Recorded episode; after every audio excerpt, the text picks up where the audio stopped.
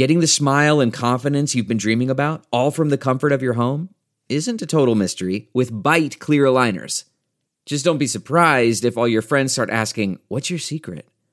Begin by ordering your at home impression kit today for only $14.95.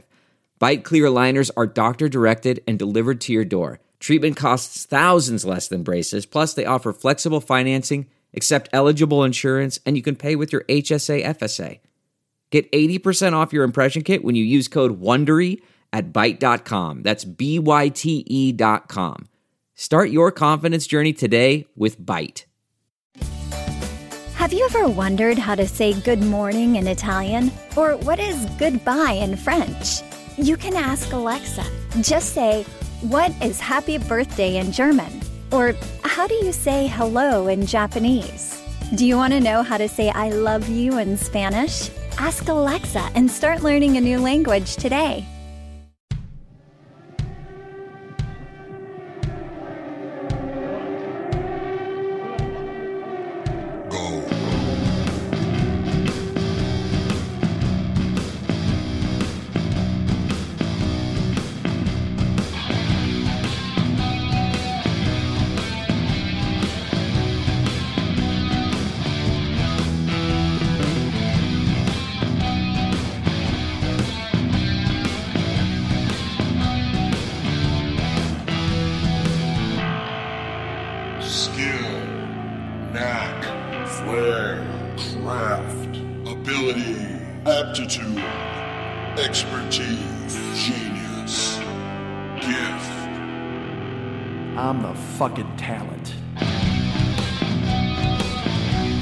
What's happening? Mike Schmidt, 40 year old boy podcast. Uh, I don't feel tardy.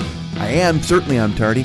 Uh, I'm fighting against being tardy and things like that, but uh, we're tardy again this week, and nobody likes that. Well, maybe you do like that. What if you do? What if that's your favorite thing about this show? The fact that there's no rules and I put it up whenever. Don't you like that? Is that isn't that your favorite part of any pop culture sort of experience? Not ever knowing when you're going to experience it.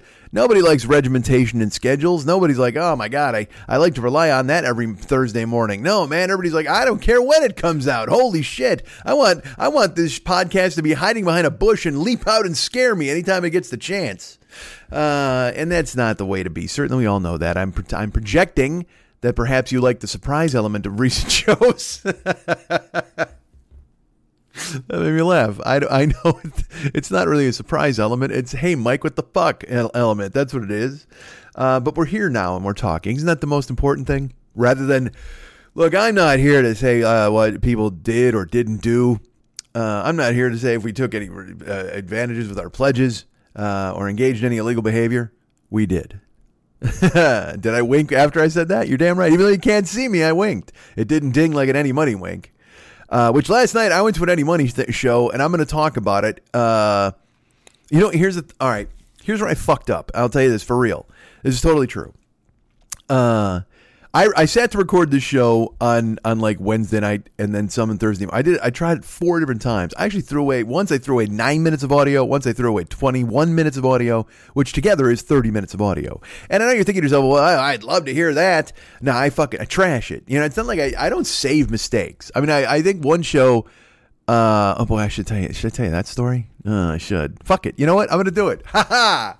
Guess what, everybody? We're going to. I'm telling you the story of a show I had to cancel one time that I actually saved, uh, and and because I, I, lost my mind during it. Should I tell you that right now? Why the fuck not? Let's because I mean because this can't be some epic fucking bullshit show where I'm just talking in circles. Because again, I'm I'm I'm I'm cowed. I'm I'm my head is bowed. I come to you hat in hand and hope you'll understand. Well, you know it's a podcast and it's late and what the fuck. And I I know I'm losing you guys. I re I know it and I don't want to fuck. I mean because I get notes. I get notes from people who are just like super cool and all that. So I know I'm not really losing you. But at the same time, they're just there's gonna come that trigger point, man. And am I just am I just a fuckhead who's just like ooh let's look for the trigger point? I'm not sure. Uh, fuck it. I'm telling this goddamn story. Why not? Because it's my fucking story. You know what? Tell your stories. Tell your fucking stories. You own them. Why not? I'm at Lily's house one time and I'm recording. This is fucking, I don't know, 2000. Christ, I didn't even know. 15? Nah, 16 maybe. I don't even know. Um, and this is when I'm I'm I'm in full on X mode. Okay, I mean I'm I'm I'm there and and she's with me, uh, but we're in the middle of one of the many uh, fucking brawls that we had so many goddamn times. And also, let me tell you this. Let's talk about this for just a second. You know, um, I came to you and I've talked to you about this a little bit, where I've kind of uh, shed some light on the subject and shown you, well, this has happened or this might not have happened, or uh, you know, guys, I'm sorry that that happened, and whatever the fuck. And uh, and as I've talked about before, when I was with my ex. Uh, the show got different, man, um, it, but it came out on time. I'll tell you that. We, we can't argue that. Uh, but it got it was different because I, uh, I I would get in trouble for things I said on the show if I said things, and I and, look, also I've got to be honest with you, I have no idea what I've told you and what I haven't told you, because I have to, I have confided in some people, or, or I would have gone fucking insane. So, so so I may have told these some of these, you know, some of these little. I'm not going to tell you a whole bunch, but like, um, I'll tell you this story. We were on the road and we were in uh, Philadelphia, and it was when I was on the road to do a show in Pittsburgh. It was like 2015, and uh, I did a show with Mex and I had uh, at, where at at one point I guess I had said something about uh, we were, we were discussing ass versus tits or who's an ass man. I don't I don't even remember what the fuck it was. But I was like, I said something along the lines of "fuck that." I go, you know what? I, I, I don't care. You know, if you got an ass and glasses, line up. Let's go. Everybody outside my door. Let's fucking make this some it was it was silliness, as you know I am prone to. As you know, occasionally I will bring to you in your attention there will be some sort of silliness where I will talk about, oh, I don't know, uh, just fucking diving headfirst between thighs. Like I, I, uh, I'm a carnal creature to a certain extent, and so that's that stuff will I wear it on my sleeve a little bit. So. Uh, so we, we, Mex and I were talking, and and also, by the way, I'm in the conversation with this with Mex, who's you know married for a thousand years, and couldn't be less interested in entertaining any sort of outside uh, interference in that in that uh, institution. So we're just talking, man. It's just a couple of dudes fucking talking into microphones and saying something dumb like, "Oh yeah, no asses, holy shit." Uh, yeah, just fucking line up. Let's do it. I'll, I'll, I'll, I'll fucking mow through all of them. I'll eat through all of them. That sort of deal. Uh, and I knew when I said it in the show with David, I knew because every time I said anything that was kind of like that, uh, it was not taken well in my relationship. It was not something that I could that I could just very you know just go ah man come on I'm kidding and and the thing that always fucking frustrated me the most was I would say shit on the show and then I would get in trouble for it and I'd go and in my brain you know I never really said it and uh, I think I might have said well I mean I'd say it sometimes but not every time because it you know it lost its effectiveness I, I would say uh, Jill, you you you listened to the show for like two years before anything, before I even met you or talked to you. So you know who I am. You know what I do. You know what this is. Um, but I but I and look, I'll, in fairness, uh, you know, the first two years of the show, I'm a married man and I'm happily married, and now. Uh, I'm talking to the woman who I who basically I we stole me uh, and who bailed on her husband. And so there's a there's a lot to unpack. So I get that. So I always I try to operate with that in my mind, where I just be like, well, look, I you know maybe she's she you know she thinks that I fucking bailed on my marriage, and, and after talking the way I did for two years that she heard, and I've been with her, so maybe she thinks that as I say those things, I'm inviting stuff to happen, you know. And then also we had had an incident to I don't this is the thing I don't want to fucking peel this onion, but uh so let's get back to the thing. Uh, so when all the so oh, so anyway, so in Philadelphia, literally it was Thursday morning. We were out we were on our way to go. We were going to go to a, this bar and have the Schmitter sandwich, and I think we were going to the Phillies game that night, possibly, or we might we might have already gone to the Phillies game.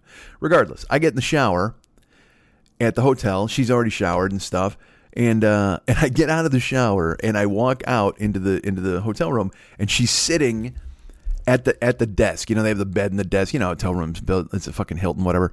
And she's sitting at the desk and shoulders slumped and this the look on her face. And I knew, I fucking knew. And like whenever I saw this look, I was like, oh man, this is gonna suck for like a hundred hours. Like I, because I. I would either get the silent treatment or would there it would just be you know and I'd get dude and here's the thing man the thing that drove me crazy the first time she ever gave me the silent treatment I got the silent treatment one time for like nine hours uh, during a night, and it was a dumb fight we had had at her house. And this is a million years ago, 2014 maybe. I don't remember. And um, might have been even 2013. Yeah, no, it was it was early because I had never seen it. Like we, everything had been proceeding very well, and everything was fine. And then we finally got together, and all of a sudden, this fucking weird f- thing exploded into a It was. I, I think I've told this story in there. We had a fight over a plunger. The dumbest thing in the world because like uh, uh it, it was some plunger thing at her house, and and I said, hey, I'll do it. You know, I was like, I'll, and she's just like, and she got freaked out, whatever the fuck, and then she wouldn't talk to me, and she you know, she went in the other room. Uh, she went in the bedroom and laid down, and I was in the living room, and I let it go for ah, you know, probably a half hour where she wasn't talking to me. And uh, and so then I went in the room and I laid next to her and I and I spooned her, you know, and I put my arm around her and I'm like, hey, come on, you know, I I'm not here often enough for us to fight. This is ridiculous. So you know, to have to just be quiet and you gotta, you know, the, and I again a half hour to me is is more than enough time to get over a stupid fight. Like if there's a huge fight that's ridiculous and you're fighting about something that means something, then maybe there's a lot of stuff that you've got to unpack. You got to sit down and go through it. But if it's something that's just again, it was a it was a fight over a plunger. It was the dumbest thing in the world. And uh, and I and so I'm spooning her, and she she won't even look at me. She won't even turn her head. And I'm like, come on, honey. I, I go, I'm, I'm not here. Uh, you know, I'm, I'm only here for a couple of days. You know, I'm here for like four or five days, and I'm not going to see you again for a month. There's no reason to waste one of the nights here. And she she wouldn't, dudes, she wouldn't talk to me.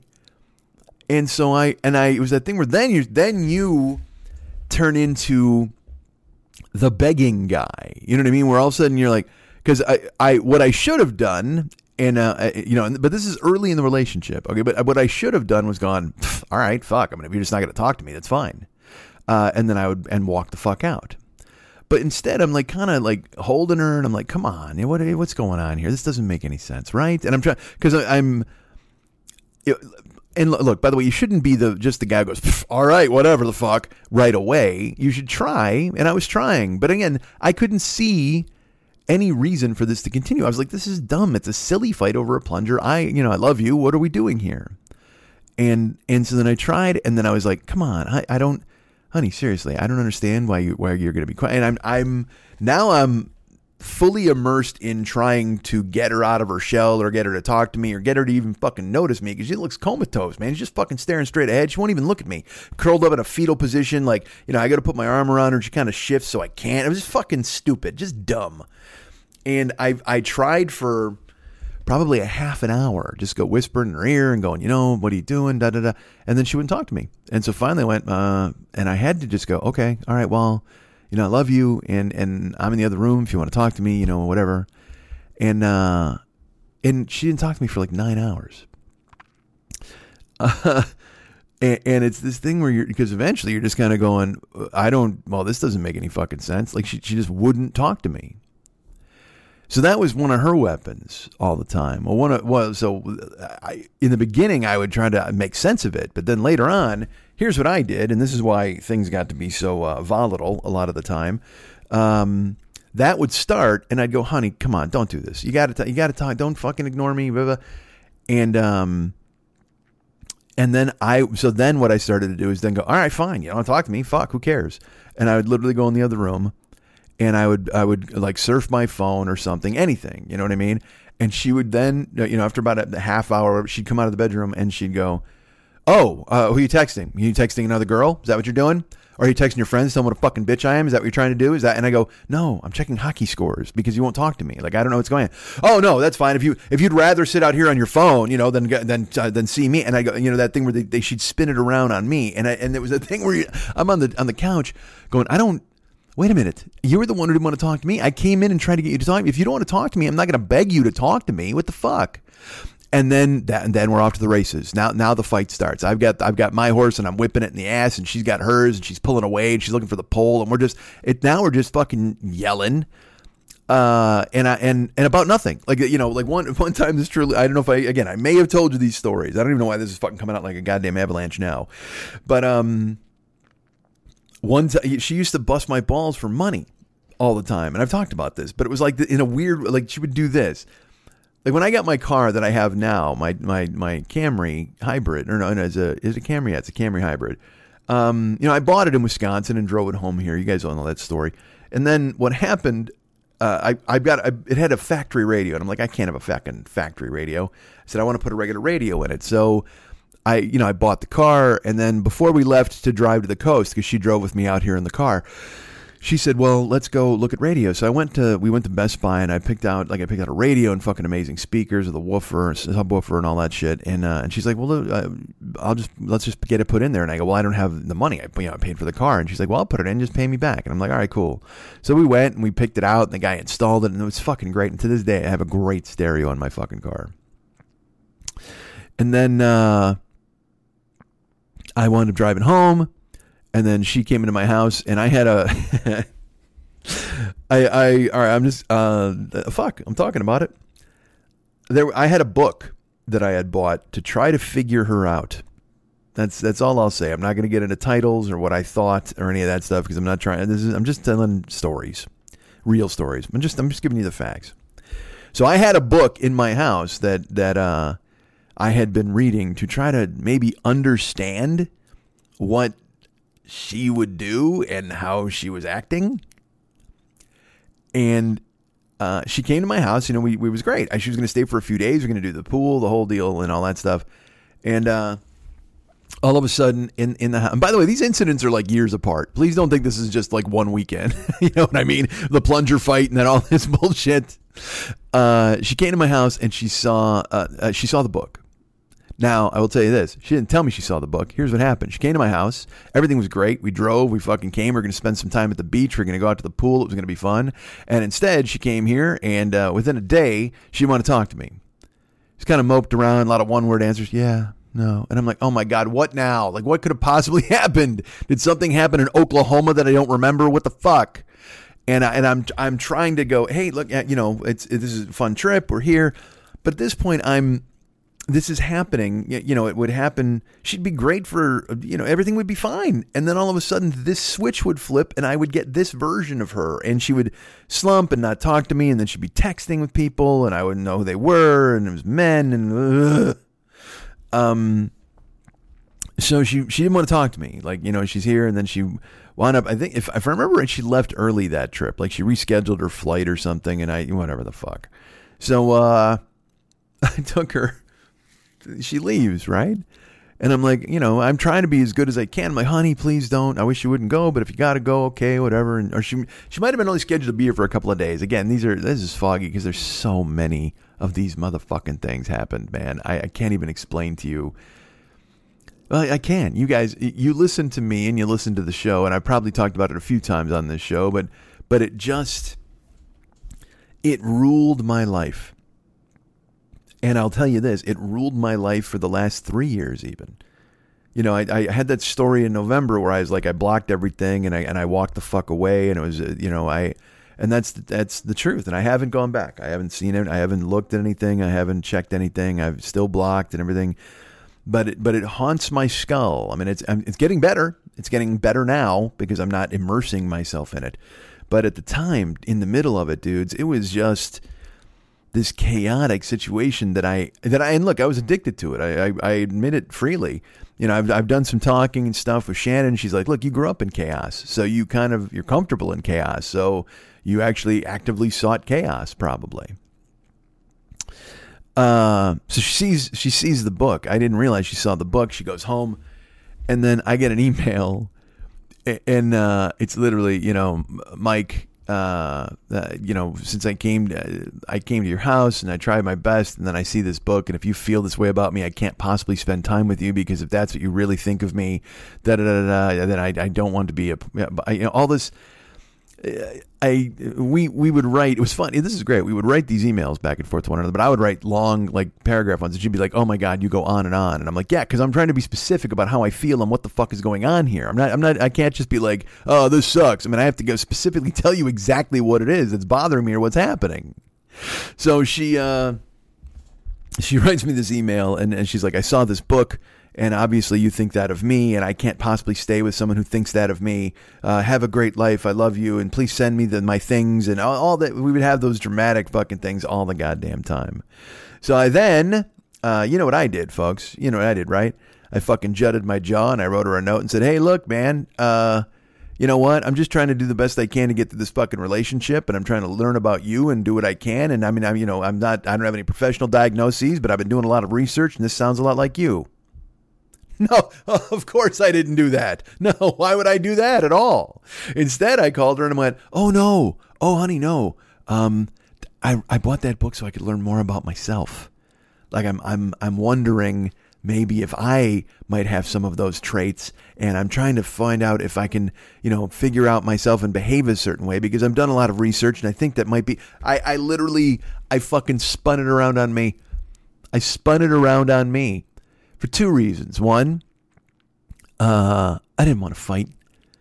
I, I just didn't want to have this fight yet. I didn't want to reveal this bullshit. I didn't, and none of that. I didn't want it to come out. But also, two, uh, I just, uh, I didn't want her to go.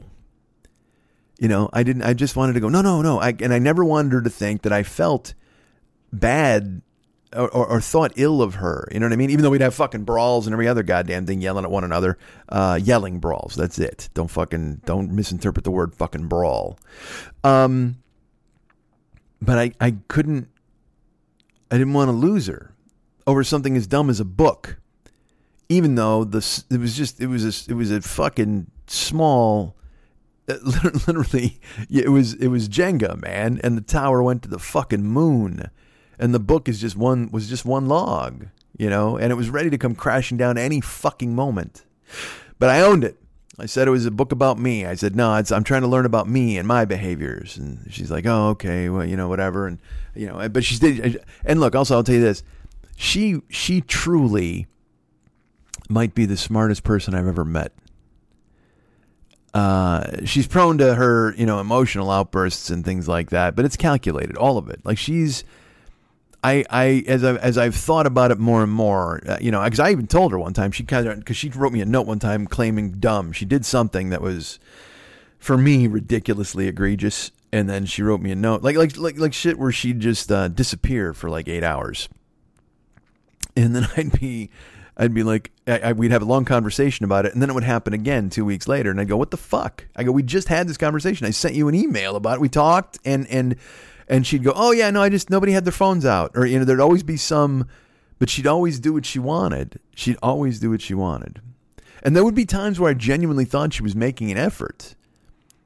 Uh, and then the same thing would happen, the same fucking thing. And I, but I stayed. You know, I stayed. I, whenever I tell anybody these stories, I go, "But I stayed." Uh, so to so to tie it back into the car and the stereo and and the what I would get you know, after the book thing, she went home, and then we later that week we were talking, and uh, it was I forget it was like six o'clock at night or something. Oh no, it was four o'clock. It was actually four o'clock at night on a Thursday, I believe. And she goes, uh, "Are you going to drive tonight?" And I'm like, uh, "You know what? I'm not sure. I I, I haven't decided yet. Uh, still." And she just goes, "Oh." I mean, you know, you, you do owe me five hundred dollars for that stereo, so I mean, you would think that maybe you'd want to get out and make some of that money and uh, and I just I went okay, and she goes, well, no, I you know, well, honey, I'm just telling you that you know it's obvious you, you owe some money, so maybe you should go out and try to work for it. And I went, fine, all right, cool, I'm gonna go now. Thanks. I hung up the phone, and I could have just hung up the phone and hidden my apartment. No, I went, I hung up the phone and I went and drove for 13 hours. I drove until like seven in the next morning, uh, fueled by anger and rage, uh, and also embarrassment because that's that's the way it would work she would say, "Don't worry about it. I'll, I'll, I'll cover you. It's great. We're fine. I can. I, I, I absolutely want to do this for you." And then a day later or two days later, I would I would eat with the wrong spoon and get told, "Oh, well, you know, it's it's funny because you do owe me so much fucking money. Maybe you should go ahead and work on." I, I and I hated it. It was it was a way. It was strings. It was a way to keep me under control. Because then also I was flying to see her in two weeks. So then I went to see her in two weeks and Again, same thing. I don't even remember what the fuck it was. I got the silent treatment over something. She was hiding in the bedroom and I was in the living room and same deal where cuz now we're we're fully into the whole where I'm just like living my life if she if she does this cuz I I look, I had training for this, all right? My mom was a silent treatment person. My mom, I told you, would slam cabinets and fucking, you know, make her presence felt, but she wouldn't say anything to you. She was just fucking she'd be misery on wheels and you just have to fucking cower and wait for it to blow over. Uh, and then when I started with my stepdad, my stepdad just fucking, he'd go out when that happened. He'd just go out to wherever, go see a friend or go, he just, he wouldn't he would never engage in it. He my mom would silent treatment and be all pissed and fucking stomping around and he'd just go fuck this and he'd leave. So I didn't want to be that way with my ex, but I, I would eventually. I made a decision where I was like, oh, you can't you, you can't be begging all the time. And it took but look, it took me three years to get there. And also, I, but I would not be antagonistic either. I'd go, all right, well, look, if you want to talk to me, I'm here. I love you. And I'd go in the other room. But then when I would do my own thing, then she'd want to fight because I wasn't miserable and I wasn't I wasn't trying to win her back over. So she had to take the other tack, which was to come out and and berate me or say some shit about me. And she did that when I again the following two weeks later I was on the phone again, same deal. I was like checking, I was looking at scores or reading the internet, whatever the fuck I was doing. And she she came out of the bedroom and uh, she goes, "Well, I guess I wasted that 500 fucking dollars on you, huh? That's more money I can put on the list of things I'll never fucking see when I get back." And just and just started attacking me right at the, the weakest point, right at the sore point. Because also now I'm sitting on her couch in fucking in Wisconsin. I can't go drive. It's not like I can hand her money or go make money. I owe her money. There's a list. That's the whole point. We had an agreement where she would pay for stuff and I'd keep a list of it. And then like uh, you know a couple weeks later, I'd send her a chunk of it. I'd send her money all the time. But it, I, I was always kind of in arrears because you know we'd go on a vacation or we'd go stay in a hotel or whatever. And look, she was generous. She was very generous. It's just that when she wanted to be, she could also be the person who reminded you just how fucking generous she was and what a fucking dickbag you were and what a layabout you were and how much money you owed and oh my god, what are you doing and what's going on and why don't you think of me and I and I you just so then that's why then I just didn't want any generosity. I, I wouldn't want. That's why like that's how the whole thing in Minneapolis started. The whole fight in Minnesota when we're at the ballpark, she's like, I wanted because we used to try ballpark food together and there was they had like a hot dog or some special sandwich, and I was like, yeah, let's get that. And then we were on our way over there, and I was like, uh, do you want? it? And she's like, well, I'm probably not going to have it because I'm not really hungry. And I go, okay, cool. And I stopped and I went to go to the seats, and she goes, "What are you doing?" And I go, "Well, I'm not going to get that thing if you don't want to have some of it because the whole point is trying it together." She's like, "No, no, it's fine. I'll get it for you." And I go, "No, no, I don't. I don't want it you know, the, like I said, I, it's not like I'm hungry for this sandwich. I'm hungry for the experience with you where we both eat it and we talk about it. And that she's like, no, you. Can, I go, no, honey, I don't want it. There's no reason. I don't want it. And she fucking lost her mind. She fucking freaked out, walked away from me. You know, I and in the in the ballpark screaming at me. What the fuck, man? I, I can't understand. You know what? You, you, it's not about money. Don't freak out about money. And and uh, and go buy year, whatever the fuck, because that's a whole fucking show because I walked away in fucking Minneapolis and left her in a hotel room because she walked away and left me in the ballpark. And then that night, fuck it, why not? She, uh, you know, I, I, I told this story. I don't even know if I, and look, I may have mentioned this within the story. If I did, I apologize. Uh, she left me in the ballpark in Minneapolis and I, I was like, "What are you doing?" I, and I'm texting her, and she's like, "I'm getting on the train. I'm leaving. I don't want to do." That. And I'm like, "What do you fuck?" In a, in a strange city, you're wandering the street. I don't even know who the fuck you are. So I texted her and I go, "Wait there. Do not go. Do not get on the train." And uh, she did. She got on the fucking train. Stopped answering my texts because uh, I think either her phone died or my phone was about to die, something like that. Then I went to get on the train and there was a delay from 40 minutes. So then I show up at the other end at the train station because it was at the Mall of America, and I get out and she's standing there. She's like, and she's just leaning against the banister, and I go, "Hey," I go, "Come on, man." I go, "I, I, I don't understand why." And she literally just turns around and walks away from me. And I've told this part of the story. I, I don't know if I and I don't know if I mentioned this, but here's the thing, man. She never said a word to me. She didn't talk to me. She didn't say anything. We didn't do anything.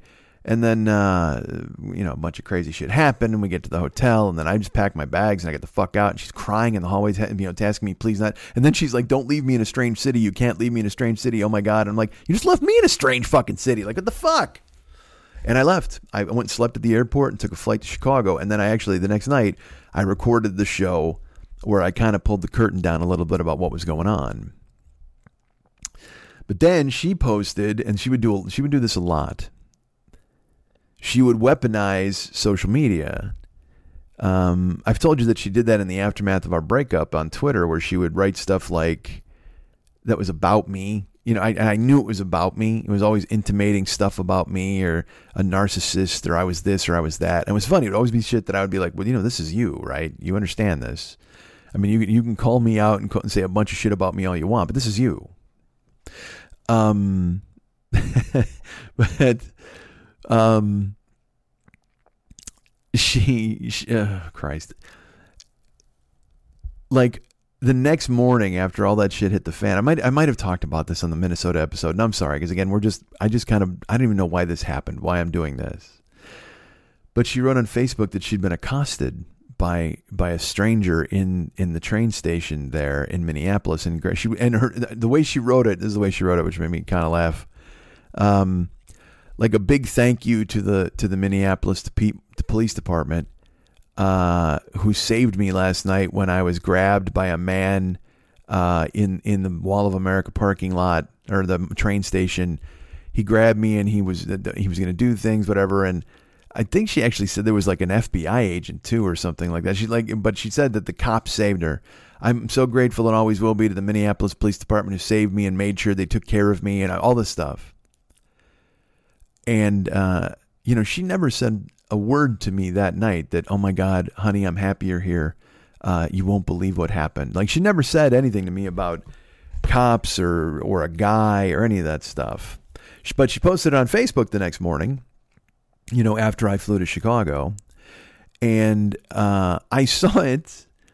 And initially, I was, I, you know, let's put it this way: if it had been a year and a half earlier, I would have, I would have been like, what the fuck? How do you fucking not tell me this? And you go to fucking Facebook, but but um, I when I saw it that day, I I was worried initially because again, you never know. I don't I never wanted to think that she was actively fucking with me or actively lying about things. I never wanted to think that, but um. But it, but it never happened. There's no way. I knew it had never happened because she, I, it had only been we had only been apart for like 45 minutes. You're telling me that the cops saved you and saved you from being accosted and did all this stuff and didn't take a report and because she said they had to arrest the guy and drag him in and all this stuff. And and then they but also here's the best part. Like I showed up at the fucking train station. She's there alone. Like you mean to tell me they would leave you alone in the fucking train station at the Mall of America after you were accosted by a guy for being alone and you'd be comfortable with being alone? You wouldn't say, you know, and then when I show up, you wouldn't go, oh my God, or run to me and jump in my arms and go, oh my God, you're not going to believe what happened. Or, oh, honey, I'm so happy you're here, or any of it. No, I got silent treatment the rest of the way, all the way to the fucking the hotel. And it was, it was, and, and you know what's funny? Even now, as I'm telling you this part of it, which I think I may have already, uh, I'm, I'm sad, like, in case she really was grabbed by some dude and the cops had to save her. But there's no way that happened. There's no way it happened. And I was so used to these fantastical things that I would that would be on social media where I was like, "Oh man, give me a fucking break." So so she posted that the next day and people like listeners actually in on her post wrote, "Uh, how did Mike not break this guy's jaw? Where was Mike? What was Mike doing?" And and the entire purpose of this post was to in my opinion embarrass me and make it look like I didn't take care of her because that was another trigger point of mine was not only money but also protecting her, taking care of her, making sure she was okay. And that was why it would, you know, because it was always a sticking point whenever I would say, hey, look, if you're going to go out, man, do me a favor, text me, tell me where you're going to be, and text me when you're home safe. That's it. In the beginning, that's all I cared about. I was like, have fun, be safe. Just make sure you keep in touch and let me know what's going on because she's, you know, 2,000 miles away. Uh, and then after it dawned on me that she was never going to do that, I would just go, "All right, well, where are you going to be, and what's what's going on?" And I, and she just she wouldn't, you know, occasionally she would tell me, but most of the time she'd just be, she'd just be out or gone, and I I I, I wouldn't. And, and again, I have such a trepidation of going into this now, where I'm talking and and and my brain, I'm because again, I never wanted I, I never wanted her to be the villain. You know, I never, I, it was not a thing I ever wanted to do. But it's fortuitous that I brought up the Minneapolis thing and then the post on Facebook because that gets into the thing I'm about to tell you. you know, uh, when I say to you, I don't know what I've said on the show, it's true. I don't know what I've talked about because uh, I've also talked about things that happened to other people to the point where like some people were like, I, I can't fucking listen to this anymore. Max, Max was like, dude, I can't fucking drop it. Either bail or, or just you can't fucking tell me this anymore. Um, because it wasn't good for them. Because I, you know, I have that thing inside me. I've told you where if you t- if you start to tell me a story, and it sounds like it's not going to go well, I will literally say, Tell me the end of this. Tell me it turns out okay. And then you can tell me a story for four hours. I don't care. As long as the ending is good, I will listen to your long ass story. But I have that inside me where I don't want to, I, I, it freaks me out to listen as you, as you are put through horrible twists and turns. And if I if I don't know that you're going to wind up okay at the end of it, I I'm I'm sick to my stomach almost the whole time. And I know for a guy who has a storytelling podcast, that's probably a weird way to be, you know, uh, as you're all waiting for outcomes and things like that. But uh, it just, it's just, you know, that's just how it was. But so Max was like, for his own mental health, he's like, look, dude, I can't fucking listen to this shit anymore. Or I can't. It's gonna fucking, you either, because he was with me when uh, when some some shit hit the fan once, and and then he's just like, what are you? Why are you even going through this? And I'm like, dude, it's a long ass fucking, it's a long story. I don't even want to fucking, um, oh man, should I tell this story? No, uh, that one uh, maybe another time. but it was one where Max was like, he was with me when it happened, and he's like, "Why are you even fucking going through this? What are you doing? What's the point?" And and I, it was very hard for me to explain to people. Look to people that that this, you know, I I loved this person and didn't want to go away, but also I had invested a lot of my own worth in this person, and so to leave would be, you know, I I I don't know if it was my self esteem that would have taken a blow or because look, there's no secret. Um, you know, I I lived that relationship very loudly. I lived it on on Facebook. I lived it on social media. A lot of a lot of photos with me holding that person or whatever, and and we'd go on trips and we'd go out together and we'd, and and I um I made her an an unbelievably important figure in my life in that if someone like this could love me or want me, that was a good thing. That meant that I was uh, worthy of something, that I was a good person, that I was that I was I could I I was I was worth it. You know? Uh and and what's funny is that it, it, it was it was you know was it superficial probably because of of the way we looked together, the way what I thought of her, and um, you know, as I as I've talked about, there was there was one aspect of our life that was that you know was beyond beyond reproach.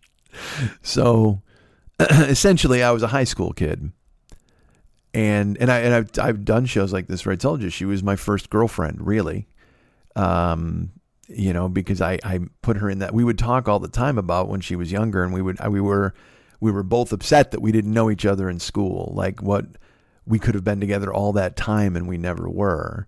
Uh, in the good times, that would be stuff we'd talk about. And then later on, when I realized that um, if I even read a book, she would think I wasn't paying attention to her and she would mope and be mad at me. then I would be like, oh, wait a minute. I, this, I don't know if this would have worked. You know, it's funny because she was, she would always ask me to move to Wisconsin. She'd be like, you know, you should move to, you just, just move here. Cause initially she was going to move here. That was the whole plan. Her, her kid was going to graduate school and, uh, and I loved him. He was the best. And once he graduated high school, she was going to move to California. We were going to make a move. Well, I, I look, man, I knew in the first year once once the stuff that was happening started to happen because it and it didn't happen super frequently early but then when it started to really happen when shit started to really fucking every time I get the sound treatment or she'd do this or she wouldn't she wouldn't answer a text or she'd be gone um or she'd be with another a, a different guy. Like one time I think I told you this fucking story and if I didn't I'm gonna if I did bear with me. Because again I don't know who I've told what to. Uh, one time I was working you know it was a, it was a barbecue house and uh, I had texted her that morning, and and you know she didn't answer me or whatever, and then uh, and then she said, yeah, you know, I, and then she answered me, and she's like, oh yeah, I don't know what's going on, I'm not sure, and and then I text I texted her, I was in between shifts, and I said, hey, what's happening? She goes, oh nothing. She goes, I'm you know, uh, I went to lunch, and then I'm I'm now I've got to go here, and I go, oh, who'd you have lunch with? And she'd go, and this and this happened a couple times, and she just goes, oh well, you, well you don't know them. And I'm like, okay, well, that's fine. If you tell me who it is, then I'll know who it is. And she goes, no, it's not why, you know, it's not that big a deal. It's just an old friend, you know. So I went to lunch with an old friend and, and I go, okay, I, I get that part of it. And I wasn't mad yet, you know, but I was like, if you're not, uh, finally after like four dodges, I went, what the, who are you having lunch with? Just fucking tell me. So then I look crazy, you know what I mean? Because it, she makes you ask four times. If you just tell me the first time, then fucking, I, I'll just go, cool. How was it? Was it cool? But it, it was a guy that um that she had it was an ex all right? But it, but he wasn't really an ex in that they dated. He was an ex in that I, I'm I, with I can't expose too much but but it was but it was a guy that she had previously had a a uh, like a physical relationship with. And I didn't even know she was in contact with this guy. Like I had no fucking idea but she was like she said his name and I go who's this I don't even know who this is and then she tells me who he was and I was like that guy I go all right and she goes, Yeah, but it's just lunch. Who cares? And I'm like, Oh, fine. But if it's just lunch, why wouldn't you tell me the first fucking time? And she's like, Well, I knew you'd get you'd do this and you'd get all mad. I go, Well, I'm I'm even more mad. First of all, you could have told if you told me this morning you were going to lunch with him, then it's fine. I you know we talk about it and whatever. But at this point, I gotta admit, I gotta admit, man, it's not fine because there would always be some dude or some name or some person that I didn't know that she's out having lunch with, or she, oh yeah, no, I, I met him for this and I saw him. They were all there. He just happened to be there. We were all there. That that thing that drives me fucking crazy. Hey, we'd go out and then oh my god, he walked up. It was insane. And so yeah, I took a picture with him. I'm like, okay that's fine. But it would just all that shit. But then I would would have a picture. I'd take a picture. Like when I went to Podfest once, I took a picture, and she's just like, "Who's this? Oh my god, who's this? All right, all right, I'll tell you this story. Holy fuck." Yeah, there's a lot of nothing. I know this show, and look, it's super. It's a tardy show, folks. It's very tardy. Uh, so she would. Uh, one time I did a show at the Improv. This is totally true and I, I, may have told this fucking story too. Again, I don't remember who I've told stories to. I did a story. I did a show here. I did a forty-year-old boy show here at the Improv in L.A. And uh, I didn't get a great crowd. I probably only had like ten or twelve people there, but it was fun. You know, I told a couple of stories. Eventually, I just got off stage and sat in the crowd with the microphone and talked to everybody. It was fun. Uh, but a listener to the show was there and she had brought a friend. And I wound up because this friend did not know who I was. Everybody else was kind of familiar with me and my nonsense. You know what I mean? So so talking to them, it was it was fun, and I got names, and I said hi to everybody.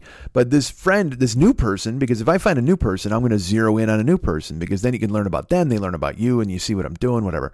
So this person was in town from uh, from somewhere, and so I wound up talking to her.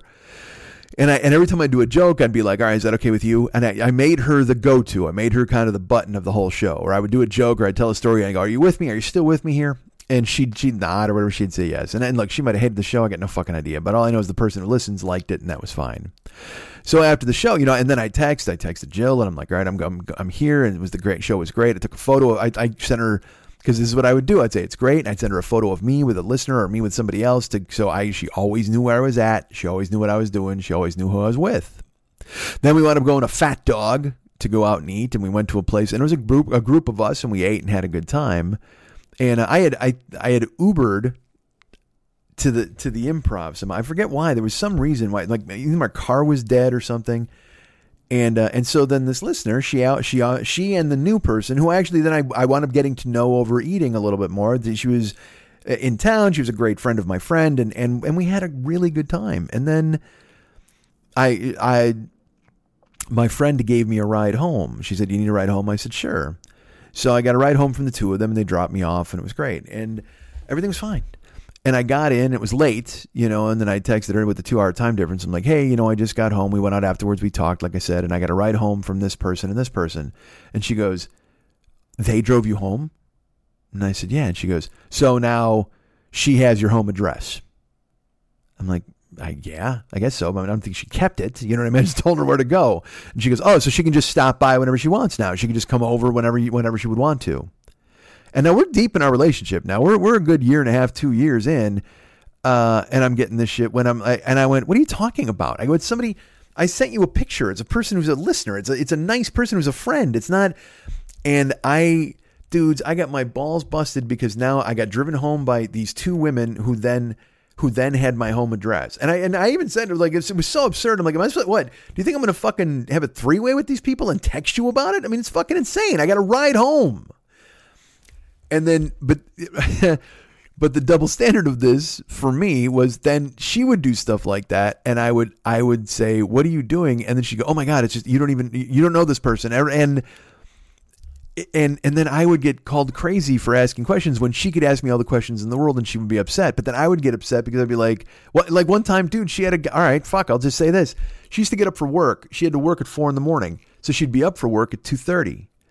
So one day, uh, she tells me that she has because she has a neighbor, and I think I told you this neighbor who moves in was a guy who had tried to sleep with her. He had basically on Facebook, I had seen it. He had triangulated her position to try to find out where she was, like literally writing other people, going, "Hey, is is that girl Jill there? Keep her there. I'll be there." Like this was early in our relationship, and I was like, "What the fuck? This fuck?" And she even told me, "This is creepy as fuck. I hate this. This is fucking so weird. I don't understand what's going on." He's the guy who walked up to her and he put a quarter on her leg, and he said, "Hey, man, give me a call whenever you can. Whatever the fuck." So, uh, so it turns out later on, and again, I might have told you all this fucking thing. I know. But it turns out that dude, she looks at me one day. We were at we were at her son's football practice, and she's like, "Oh my god, you're not going to believe this." And I'm like, "What?" And she goes, "Uh, uh, you know, the guy who owned the building rented out the the apartment next door to the house." And I'm like, "Oh, cool." And she goes, "Yeah, it's Eric." And I'm like, "Excuse me?" And she goes, "Yeah, it's it's." And she says his full name, and I go, "He's now going to live next door to you." And she goes, "Yeah, wow, that's wild, right?" And she had told like, I, I oh, so I didn't. All right, fuck. She had told me it was really creepy that he was trying to meet her, and it was creepy that he was bothering her, put a quarter on her leg, and because this is really early in our relationship. And then one day she said she had gone for a drink and she was at the bar at this place, and then she was like, "Yeah, no," and then I had to head home and whatever. I said, "Oh, who were you with?" And she goes, "Oh no, it's like yeah, I was over at," the, and she kind of skated through it. And I go, "Who are you with?" And literally on the phone, she goes, "Eric." And I went, "Excuse me." This is way before he moved in. I go, "Excuse me." She goes, Eric. And I go, Eric. And I said his name. She goes, Yeah. And I go, the motherfucker who tried to meet you, who like really, you said was stalking you on Facebook and liked all your photos and you thought it was creepy and he was a weirdo and he put a, a money, a quarter on your leg and said, call him when you had a chance. And she goes, Yeah, he's a nice guy. And I go, Whoa, whoa, when did he jump into fucking nice guy territory? Because I'm, in, again, I'm in LA. I don't fucking know. And I'm like, when the fuck, when is he a nice guy? What the fuck? And she goes, well, uh, it was just, you know, it was raining yesterday. And so I saw him walking. And I pulled over and I said, Hey, do you want to ride? And he said, Yeah. And then he asked if I wanted to go get a drink instead. And we went, and I'm like, Wait, what the fuck? Hold on, man. Hold on. This dude who you said was stalking you and was following you on Facebook and trying to find out where you were and liking your photos, and you said he was a fucking creep. You saw him walking on the street and you pulled over to give him a ride? Well, yeah, I'd give anybody a ride. It was raining outside. Get get fucked, man. There's no way. There's no way. And like I lost my mind. I was ready to I was supposed to go out there, I was ready to cancel a fucking trip. And I was like, and then she's like, honey, no, you don't understand. Oh my God, you're overreacting. Da, da, da. And I'm like, well, you didn't you wouldn't you didn't tell me you were with him. Like I had to drag it out of you. Who were you with? What were you doing? Who were you with? And you finally went, you sighed and said Eric. And you're like, because I knew you. She goes, I knew you'd do this. And I'm like, well, of course I'm going to do this. You told me he was a fucking creep who's stalking you. Why the fuck are you picking this fucking guy up in the fucking street, man? And that's, dudes, that's 2014. I stayed two more years. And then, you know, eight months after that incident, or even maybe even a year, he rents the apartment next to her. And and I'm I'm like, well, I, and literally she tells me this when she we're at the fucking football practice, and I just went, don't fuck him, because I was so frustrated and she and she flinched like like I had fucking slapped her. It was fucking terrible, man. Because I look, I was I was I'm not proud of myself that I fucking said it. But she's like, yeah, oh my god, Eric's moving in next door. I'm like, what the fuck? Why? She goes, well, he needed an apartment, you know. And I had put him in contact with him. I, oh, so you kind of made this happen? She's like, well, you know, I'm reach, I'm just trying to help somebody if he needs help. You know, he was, he was losing his other place, and and then I went, just don't fuck him, because it was like so frustrating a moment for me. And I look, I'm not proud of it. It was a shitty fucking thing to say. And she blinked, like, what? She goes, I can't believe you just said that to me. And I go, I I can't believe it either. All right. But but you know who this guy is. She goes, He's my friend. And I go, All right, fine, he's your friend, but we know who he used to be and what he did. So uh, of course the dude moves in, and then of course, like like three weeks after he moves in, or he not, it might have even been sooner than that she tells me she's like, "Oh my god, it was so weird this morning." And I'm like, "What happened?" She gets up, you know, she has to be at work at two thirty the morning. Uh, she at four, so she's up at two thirty in the morning. She jumps, she and you know she has to get showered and dressed and ready for work. And she says, "Yeah, Eric came over this morning." I'm like, "What do you mean this morning? Like you work at four? And she goes, "No, no, he came over like he was drunk and he came over. It was like, you know, I was I was blow drying my hair and he, I heard a knock on the door or whatever." And I'm and in my head I'm like, "Wait, all right, so you're you're still kind of wet from your shower. Which I, again, I, I know it's the weirdest leap to make, but in my head, I'm like, you're still wet from your shower. Like, are you in a towel? Like, what are you wearing? And she's like, she's like, well, I was getting ready for work. You know, I'm blowing drying my hair, and I thought I heard a knock, and uh, and then she opened the door, and, and it was him. And I said, "Oh, well, what the fuck? What's he want?" And she's like, "Well, he was drunk, you know, and he wanted some beers. Like, he need, he he he was out of beers at his place." And I said, "Okay, cool. So you told him to get fucked, right?" She's like, "Well, no, you know, it was weird. Like, he came in and I'm blow drying my hair and we're talking, you know, and he's hanging out. And she goes, "It was so weird because he said he had like a girl over at his house, and that's why he was he was here to get beers. You know, he's he's, he's with a girl because he needed some uh, some stuff." And, and I go, "Whoa, whoa, hold on, you let him in the fucking house?" She goes, "Well, yeah." I'm just getting ready for work, and I go, you let a man in your house at three o'clock in the morning, three fifteen in the morning? She goes, Well, I know him. It's not and I go, No, no, I, I go, but I don't fucking know him. I, I've never met the fucking guy. And he's in your apartment? She goes, Well, yeah. And I go, and in my head I'm just like, You're five feet one. You weigh ninety eight pounds. You, do you know if he and, and he was a, he was a big dude. He was fucking you know he's like six three and, and a, a, a, whatever. It doesn't fucking matter. You don't let a dude in your house she's like, oh, you know, he just he just wanted to borrow some beers, and I'm like, eh, but then he stayed there until she got ready and left for work. So he had a girl in his apartment, and he was going to, and I, I in my brain I go, you know, he didn't have a girl in his apartment, right? And she's like, yeah, he did. And I go, then he hung out with you for how long? She goes, I don't know, a half hour. And I'm like, okay, so he left the girl alone in his apartment to go visit his fucking neighbor, and and get beer. Like, I mean, and she's just like, oh, you're, honey, you're overreacting to this, and I'm just like, you You've got to be kidding me. And here, but here's the thing: that shit would happen, and that's why when anything harmless would happen, and I'd get my hackles up or I'd freak out a little bit. I, I, she'd be like, "Oh my God, you're, you're, this is so crazy," and I'd go, "Yes, but you don't understand. There's ten other things that make me think that this is something. Don't you know this? Don't you know this?" I, I, I, when I explained to her once, I said, you know, it's like it's like sitting at a desk and there's one of those fucking ceilings above you with that bad cardboard fucking tiling shit above you, and uh, someone keeps throwing garbage in it. Literally, someone keeps throwing garbage in the ceiling, and you you ignore it, you deal with it, you ignore it, you deal with it, and eventually the whole fucking ceiling caves in on your head, and you're covered in garbage. And then you fix the ceiling, you think, and then the person just keeps throwing more garbage in there, and you let it happen. You know, it's it's one of those things where like you deal with I, I ignored 20 things, and then the 21st thing is the thing where I fucking explode and I lose my fucking mind. So, uh, this is all over the fucking place. Jesus Christ! And now, and now I now I'm pot committed. Now we're I don't even know where are we at here. Almost at an hour. Uh, so the the whole thing of doing this was in service of telling you a story that. Uh, so so the thing is, Lily she used to be the sounding board for all of this.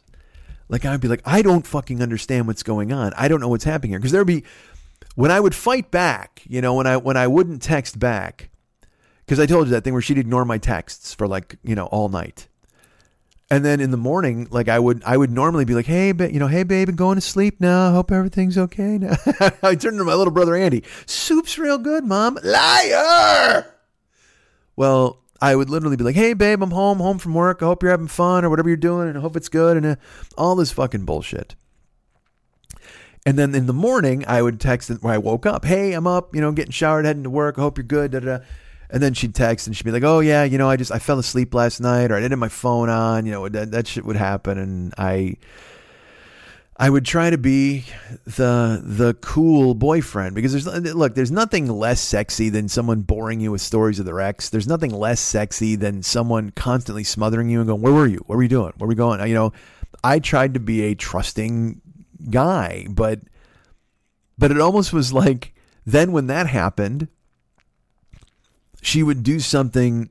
She would do a, a little more, and then the next time a little more, and the next time she'd uh, you know, go out and and take a photo with somebody and then post it and then wouldn't answer my text. Like there would always be she would always be pushing and pushing for me to react to things. Uh, and, and it would just be it would be insane. Like one time I, I took her to dinner here with uh, two two really good friends, my friend Heidi and my friend Mel. We went to sushi. I think I told this story on here. I don't, again, I don't even know what I've told people, but she went out to dinner, and I was I couldn't wait for her to go because I wanted her to meet Heidi and Mel. You know, and also look, I wanted to show her off to everybody. That was the whole thing. I mean, I was I was fucking smitten head over heels and I, I fucking invested hard where I was like, no, this is it. I would tell her, you're my happy ending. You're my finish line. This is it. You're my perfect fit. You're forever. When we're 80 years old and holding hands on the beach, it's going to be fucking amazing. But I would say those things. And then in my head, I knew, I knew in the first year, I was like, well, that shit's not going to work because I couldn't I couldn't sit quietly with her without her thinking I was ignoring her or plotting or planning something. It was weird. I told you this. Like she'd be getting ready to go. She'd be getting ready to. We'd be going out, and I'd be sitting in the living room watching TV. I was ready. I was showered and whatever, and I'd be watching TV. And she'd be in the bathroom, you know, doing her hair and whatever. And then she'd come in the living room and she'd like sit down, and I go, "Hey, baby, you ready?" And she'd go, "What do you mean?" I go, "Are you ready?" She'd go, "Oh." Well, I mean, I just, I mean, if you'd rather just watch TV, I guess, you know, we can go ahead and stay here. I'm like, what are you talking about? I'm just waiting for you to get ready. She goes, well, you haven't, you know, you haven't even asked me if I'm ready or you haven't checked on me or anything. Like she'd, she'd go, why aren't you even, why wouldn't you check on me? Like, why didn't you see if we were ready to, I'm like, honey, I'm ready. I told you, I'm ready to go when you're ready to go. I'm just, babe, this is nothing. She goes, well, if you want to finish your game, that's fine. I'm like, I'm just killing time. Babe, I'm waiting for you to get ready and then we can go. Is that okay? All right. Well, I just want to make sure you still want to go because it doesn't seem like you want to go. Like, of course I want to go. Let's do it. Let's. I'm, I'm, and then, so then, what do I do? I turn off the TV and I snap to attention. What do you need, babe? what do you want from me? How am I supposed to behave? Please tell me how to be. I'll be that. And eventually, I, I told you the story. Like I'd be at her house, and I'd I'd wear slippers in her house, and I'd meet her at the door when she got home from work literally like a 50s housewife, man. She'd come in and look, I, you know, in the beginning, was, I, I would do it because I was happy to see her and I couldn't wait to get my fucking hands on her. But then I did it because I knew if I didn't, uh, she'd be like, oh, well, whatever you were doing was probably pretty important. I mean, I, you know, I just, I've just been at work for 13 hours, but I, I, I guess you don't want to see me or, you know, it would be that bullshit. So then I started meeting her at the door. Like literally, I would hear the key in the lock, and I would I would almost sprint to the kitchen and and wait for her, and she would walk in, and I'd go, "Hey," and I'd hug her, and I'd take her bag from her, and I'd put it down, and I'd hold her, and I'd go, "Hey, how was it today? What's going?" And which is a nice thing to do if it's not Pavlovian training. Because here's what happened uh, I would meet her at the door eventually. You know, I'd, I'd kept meeting her at the door. I'd hold her. I'd go, hey, what's going on? Or whatever. I'd have a glass of wine poured sometimes. And, uh, and then one time she comes in and I, I go, hey, and I go to hug her. And she goes, you know, you're smothering me. And I was like, what?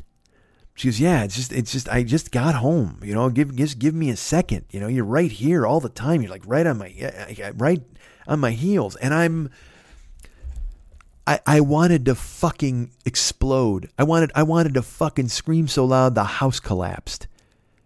Because that wasn't me. I wasn't, I had changed who I was fundamentally so I could greet her in the kitchen and be like, "Hey, baby, how are you? What was your day like?"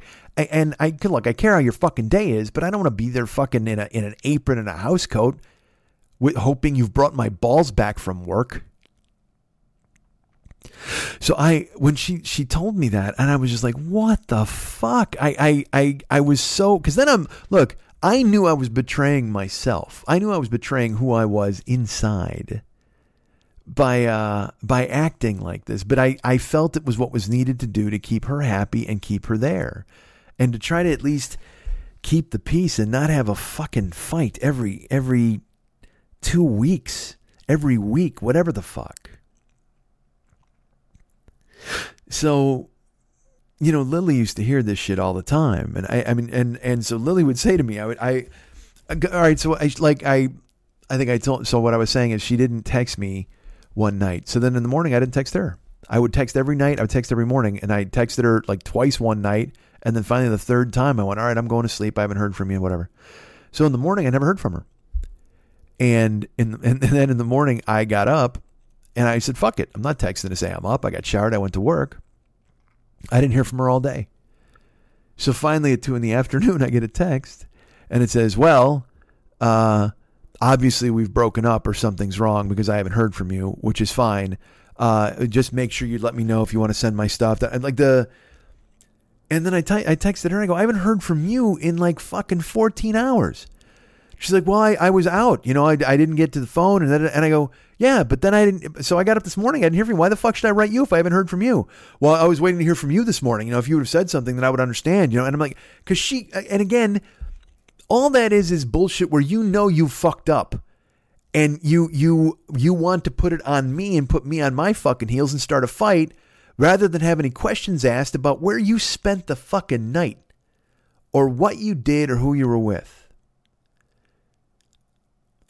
And it's funny because Lily used to say to me, you know, she'd be like, uh, whenever I would, I would go through and I would talk about this. I before the show, and it was funny. I had to get it out of my system before the show, or it would have bled into the fucking show. So Lily had to sit there and fucking listen to me go on and on about what the fuck was going on and what was I going to do and how the fuck was this was crazy and stuff. She's like, you got to walk away from this. I'm like, I, I know, I, I know, and then I would, because that became my my mechanism all the time. I would just pack my suitcases and leave. I would literally just leave. I, one time I walked fucking two miles and then took an, a Lyft to the airport in Milwaukee for 40 bucks just to fucking bail because of some shit that happened on a Sunday night. It was insane.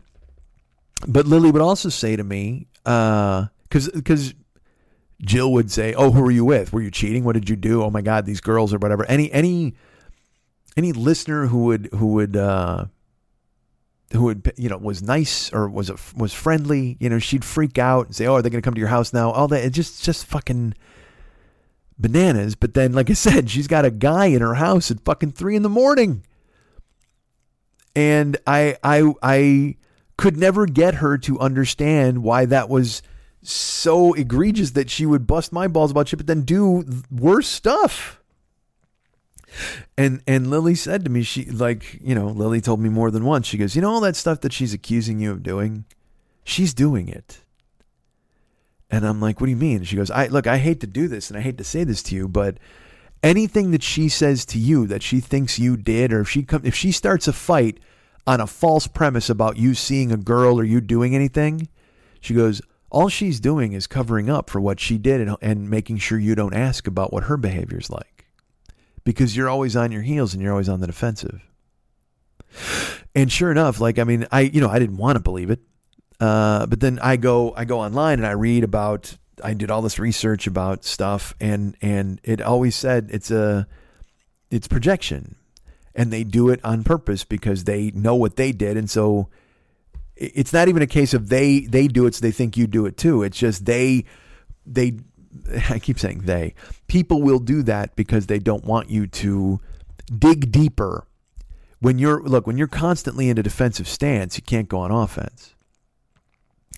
And and I it's it's kind of that principle, you know, and and I've read, you know, like I said, I've I've I have assumptions of what kind of personality type she is and or was. I don't know because I don't know now. She again, I'm sure everything is perfect and everything's fine. She's got her new her new dude and everything's great and that's and I'm sure they're uh, they're just staring at sunsets all the time, laughing at my fucking nonsense.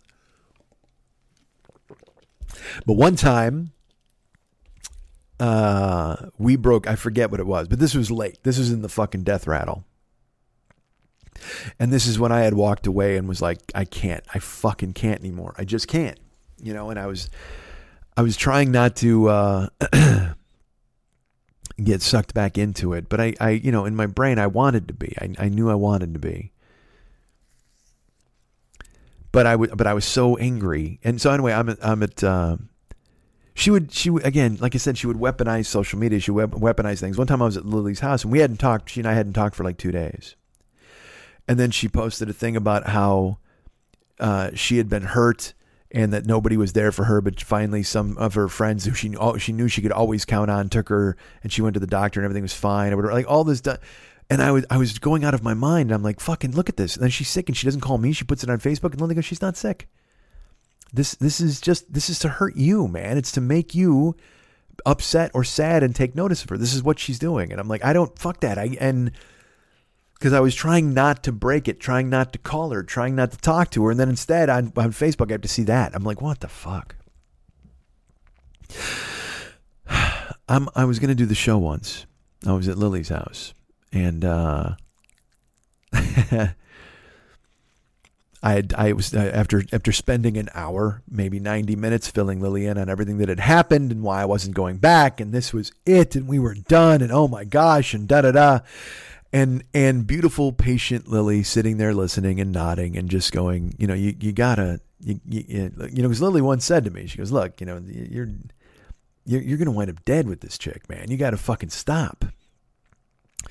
And uh, you know, uh, Mex had said the same thing, but but Mex had said it much sooner. uh, and look, I, I don't know if this show is interesting or good. I don't know. I, I I know I'm filling a lot of time in talking. I'm already tardy. Uh, should I make this an official episode? I don't know. Perhaps it's what we'll call it. It's another filler. I don't. I don't know, man. I don't fucking know. So I was at the desk at Lily's house getting ready to record once, and uh, you know what? Fuck that. Yeah, it was. It was here at my house. It wasn't at Lily's place. It was. I was at the desk at my house. This is when Lily came over here when we were recording here for a while, and uh, I got a text, you know, from from uh, my ex, and and it said, "Look, I absolutely need to speak to you. This is an emergency. I wouldn't bother you otherwise, but this is this is something I really really need you in this moment. It's a complete it's it's and it was desperate because I'm desperate. It's emergency. We have to talk. And I you know, I I put the phone down and I looked at Lily and I'm like, I all right, look.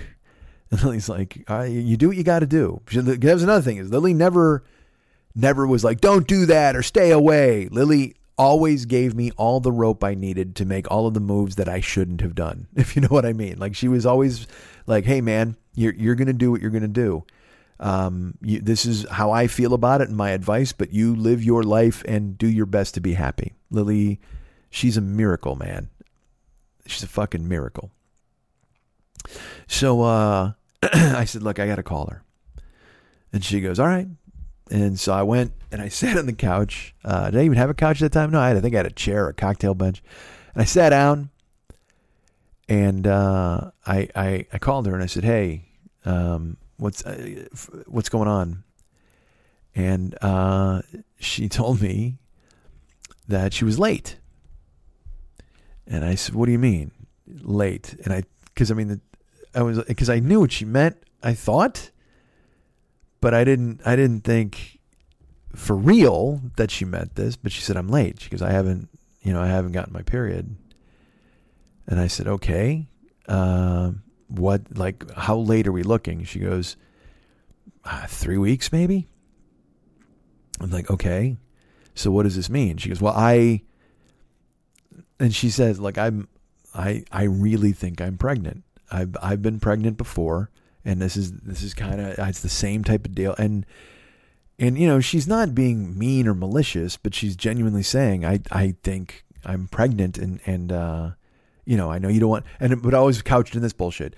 I know you hate me. I know you don't want to talk to me anymore ever again, but we have to do this together. I have to talk to you because, and then she said she was late, and uh, and I said, all right, and I I I was so over her at this point, and and the bullshit, that I just went, okay. I go, so what do we do? And she goes, excuse me. I go, what do we do? And she goes, well, I, I, you know, we, we need to find out first. I go, okay, so you got to go to a doctor, make a doctor's appointment. She goes, okay, yeah, I, I know that I have to do that, but, but is that all you have to say? I go, what am I supposed to say? And she said, well, you don't, like, you just don't care about this? And I go, I go, no, I care. I'd like to know what's going on. I go, before I get emotionally invested in this, I'd like to have a real fucking diagnosis. She goes, oh, oh, so you don't, like, this doesn't, mean anything to you at all? I go, no, it'll mean everything to me if it's if if it's the case. I go, but what I need you to do is I need to see some paperwork that says that it's true. She's like, oh, you're kidding me. And I go, no, I'm not. I, I go, she goes, I'm I'm scared. Aren't you scared? Like I'm really scared right now. And this is what you're you're, you're telling me I've got to get paperwork. And I go, no, no. Listen to me. Don't don't misinterpret. I said, this is absolutely something I will be involved in and I, we will figure it out once we go forward, but I can't worry about it unless we know if it's true. and she, she was aghast. I get, I don't know if she expected me to fucking collapse or start sobbing with joy or what she wanted. But she she basically, you know, what she, well, what she wanted was to get the upper hand. I know that, and I knew it in the moment. So I wouldn't capitulate. I wouldn't give her the satisfaction of going, "Oh my God, no! Oh, I'll fly there immediately. We've got a ch- we've got a baby." Any of that shit. I wasn't going to do that because I didn't know. Now look, if if she had come to me and said, "Look, I'm pregnant. I've been to a doctor," I would have had a completely different reaction. But instead, I I have to admit, after all of the years of having things weaponized, you know, and and you know, having her talk about possibly hurting herself, all, all of these things that were happening, I wasn't accepting this on her word. And I uh I was like, all right. Um, so once you let me know, you go take a test, get it. You can, I said, can a pregnancy test work? She goes, well, I can try it, you know, but I also, try, I made an appointment with my doctor already for tomorrow, but I can take the, I go, all right, go. I go, I'll, I, you need me to send you money? Go get a pregnancy test and take it. And then we'll see what happens from there.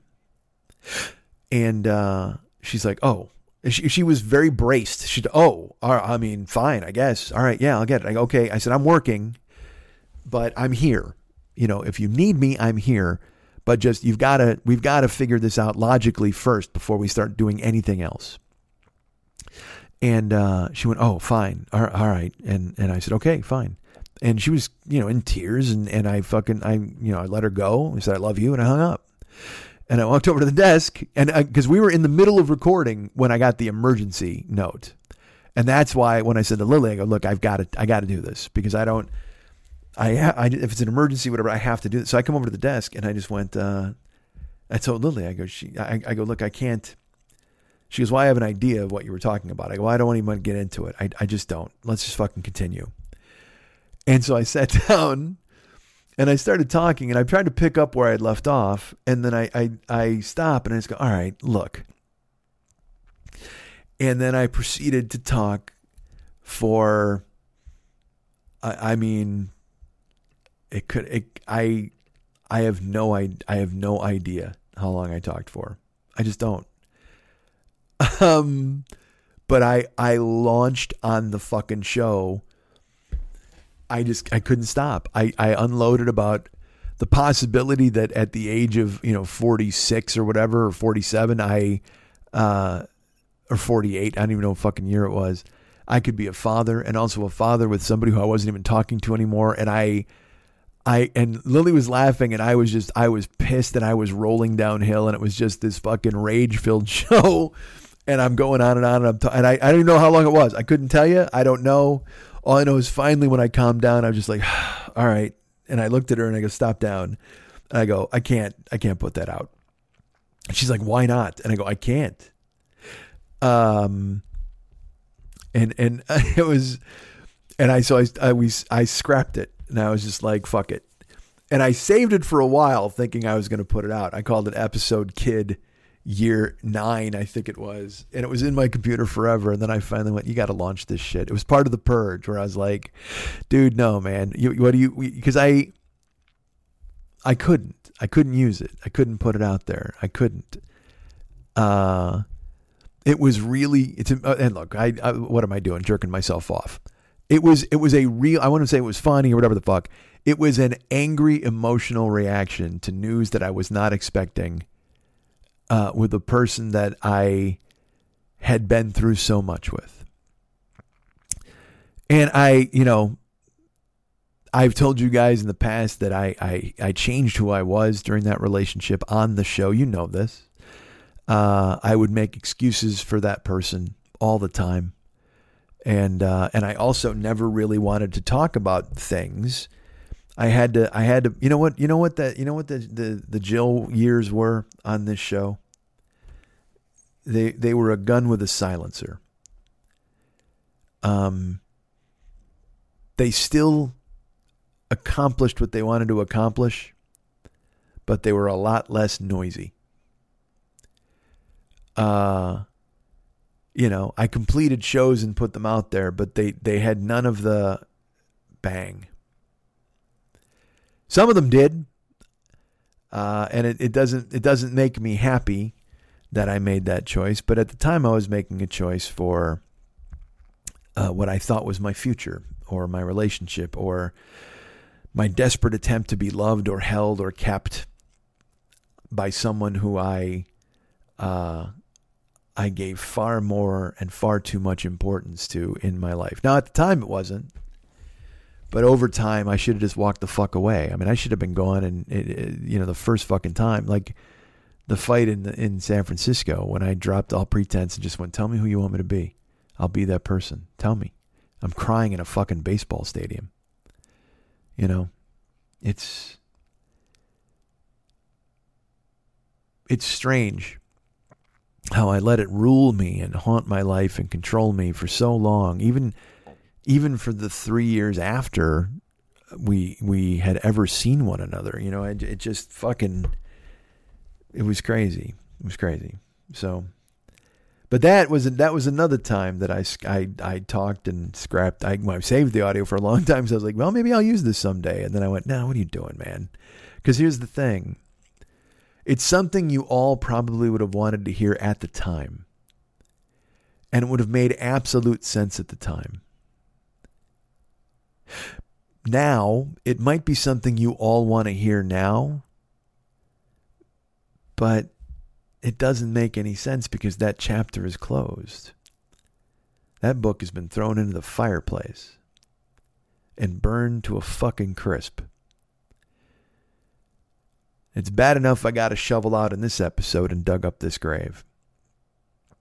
And I I still feel like I was too vague here. Like I didn't I didn't really give you enough details. I didn't tell you too many but but but because you know why again though because it's not about hurting somebody else. It's not about oh, and then this, oh, and then this, and then, and then I, I mean, all you're doing there is just settling scores and righting what you perceive to be old wrongs. When in reality, what you need to do is just kind of grow up and try to be happy moving forward. And and you know, for this show and for purposes, there are I, I it, this show is my life exhumed. We understand this. Um, but sometimes it, it, you, you just put down the shovel and you just whistle through that graveyard because there's no point in, in, in giving old ghosts life, which seems antithetical because this was literally over an hour of me once again performing a mini exorcism. But it's it's different this time because this is a if if there is such a thing, this is a benign exorcism because I'm not haunted anymore. I'm getting to a place where I'm not haunted where just this very subject doesn't ring in my head and make me think what could have been. Instead, it makes me think, Jesus, that's what that was. You guys can get me at Mike at MikeSchmidtComedy.com. You guys can be my friend at Facebook.com slash the 40 year old boy. You can follow me at Twitter and uh, at, at uh, the 40 year old boy. Is that what I just said? Did I lose it? uh, oh, yeah. Be my, yeah. Follow me at Twitter.com slash the 40 year old boy. There you go. I'm at Instagram and Snapchat, Mike40YOB. That's me, lurking, looking, hanging, doing, thinking. Uh, I'll be there putting up photos and things. And uh, you can find me. I'm, I'm uh, where else am I? Uh, am I on TikTok yet? I'm not, thank God. I, I can't possibly fail at another social media outlet. Uh, all right, and then our, our, buddy Ryan Dirks does all the web stuff for this show. He's cool. You should find him. He's a good guy. Contact him and tell him he's the best at facebook.com slash Ryan Dirks. And David Hernandez does the music for this show, all the artwork. Uh, you can find him at facebook.com slash David Mex Hernandez. Go check out all of his photos. There's a leaf blower now, which is great. That's going to be perfect for the rest of the show. Uh, let me try to get this over with super fast and maybe wait him out so I can do the plugs. Uh, Facebook.com slash David Mex Hernandez. Find him there. When you get there, go to his photos, go through his artwork. He's got tons and tons of artwork he's created for this show that you can probably see that he's been tagged in. Does amazing work. He's he's someone you should definitely pay attention to online. He's one of the, you know he's one of the top ten up and coming guys named David. I know that. Go find him and look at his artwork there, please, at facebook.com slash David Mex Hernandez. He also has a closed group on Facebook called This is Dumb, That's Dumb, You're Dumb, I'm Dumb. He wants you to join. That's right, you. as I point at the screen. Uh, please know that he wants you to sign up and be someone who goes ahead and experiences all of his friends, like fucking, I don't know, Gravy Pete and Soupy Jill. Uh, Soupy Jill? She's not there. Soupy Joe. How about that? no Soupy Jill. Um, but go ahead and join that group. There will be questions if you try to join and just answer the questions like a grown up, please. And then you'll get into the group. And then, hey, it's memes and fun, and everybody hates Jesus. That's good. So go ahead and if you look, if you hate Jesus, this is the place to be. If you're thinking to yourself, Christ, I hate Christ. That made me laugh. Hold on. Christ, I hate Christ. This is where you want to go. Uh, they, I think there's actually a self-hating Christ in the group, if there is possibly. I don't know. I'm not sure. Uh, but you'll have to check it out. This is dumb. That's dumb. You're dumb. I'm dumb as I yawn. Check it out now. Go and look at. And and here's the thing. Look at all the artwork he creates. Uh, he's got a, just the other day I saw a woodchuck banging a weeble. That was fun. So go ahead and look at that. Uh, and again, he's got of course see through uh, Wilma, I think is her name. So she's there showing off her fucking ass to everybody. It's a great place. You should go and be a part of it. Go write, uh, go write a request. Be, I want to be part of this, and then you answer the questions. You're in, and boom, now you hate Jesus. It's it's just the way it works. Everybody must hate Jesus. Everybody must hate Jesus. They hate him when he's got holes in his hands. They hate him when he's healing all the bands. They hate him when he turned the fish to stone. They hate him drinking wine when he's all alone. Everybody must hate Christ. All right, so go there, please, and and become a friend a friend of Bill. Dude, that's what you got to do. Become a friend of Bill W. and join this group. Hi, uh, my name is Mike S. And I true, I, I too hate Jesus. Hey, well, you're in, buddy. Uh, but it's amazing artwork that he does for that. He's done amazing artwork for the Westside 86 Jokers page. You can check that out. It's fucking cool. Uh, and if you want to see, uh, uh, well, I'll tell you this there's some really cool ass artwork. You know where you can find it? At his website. And uh, why is this last when he doesn't really want it to be last? Uh, I just love the cadence of it on the way out here. Now, he doesn't really not want it to be last, but I'm just saying he might not want it to be last. but anyway, so here it is right now. Go to his website, artbydmh.com. That's A R T B Y D M H.com.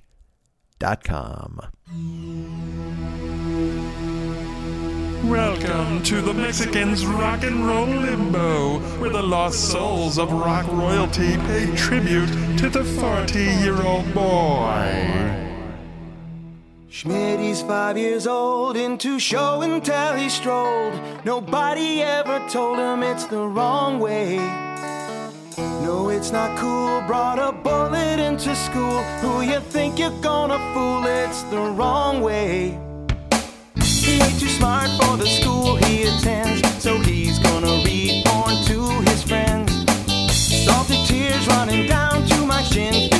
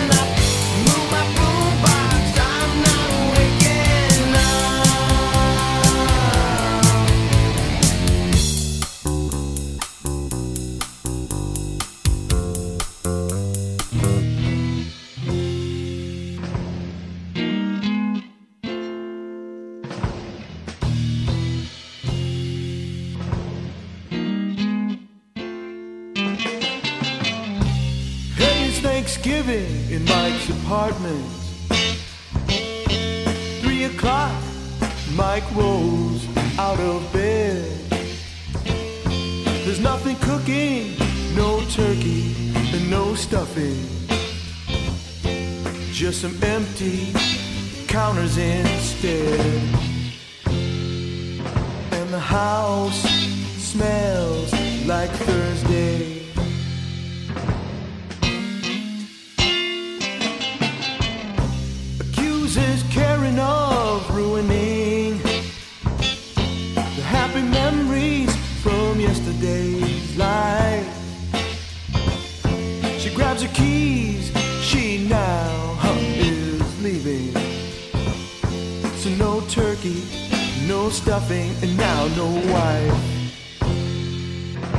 the house, it smells like Thursday.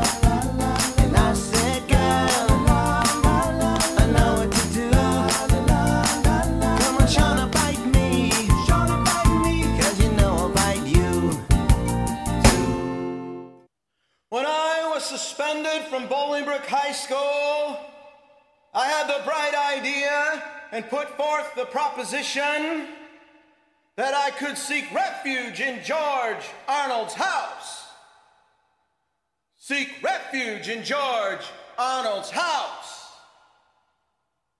Seek refuge in George Arnold's house.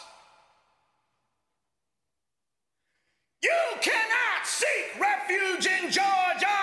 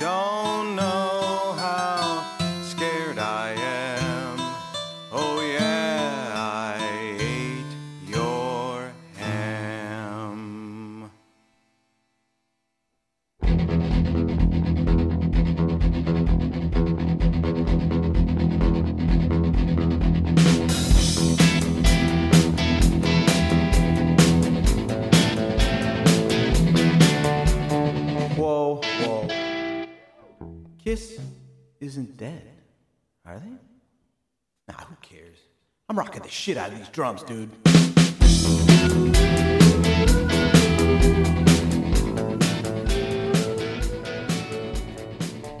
Sponsors? Well, of course there are sponsors for this show. I don't know why. Sponsors for my ridiculous head.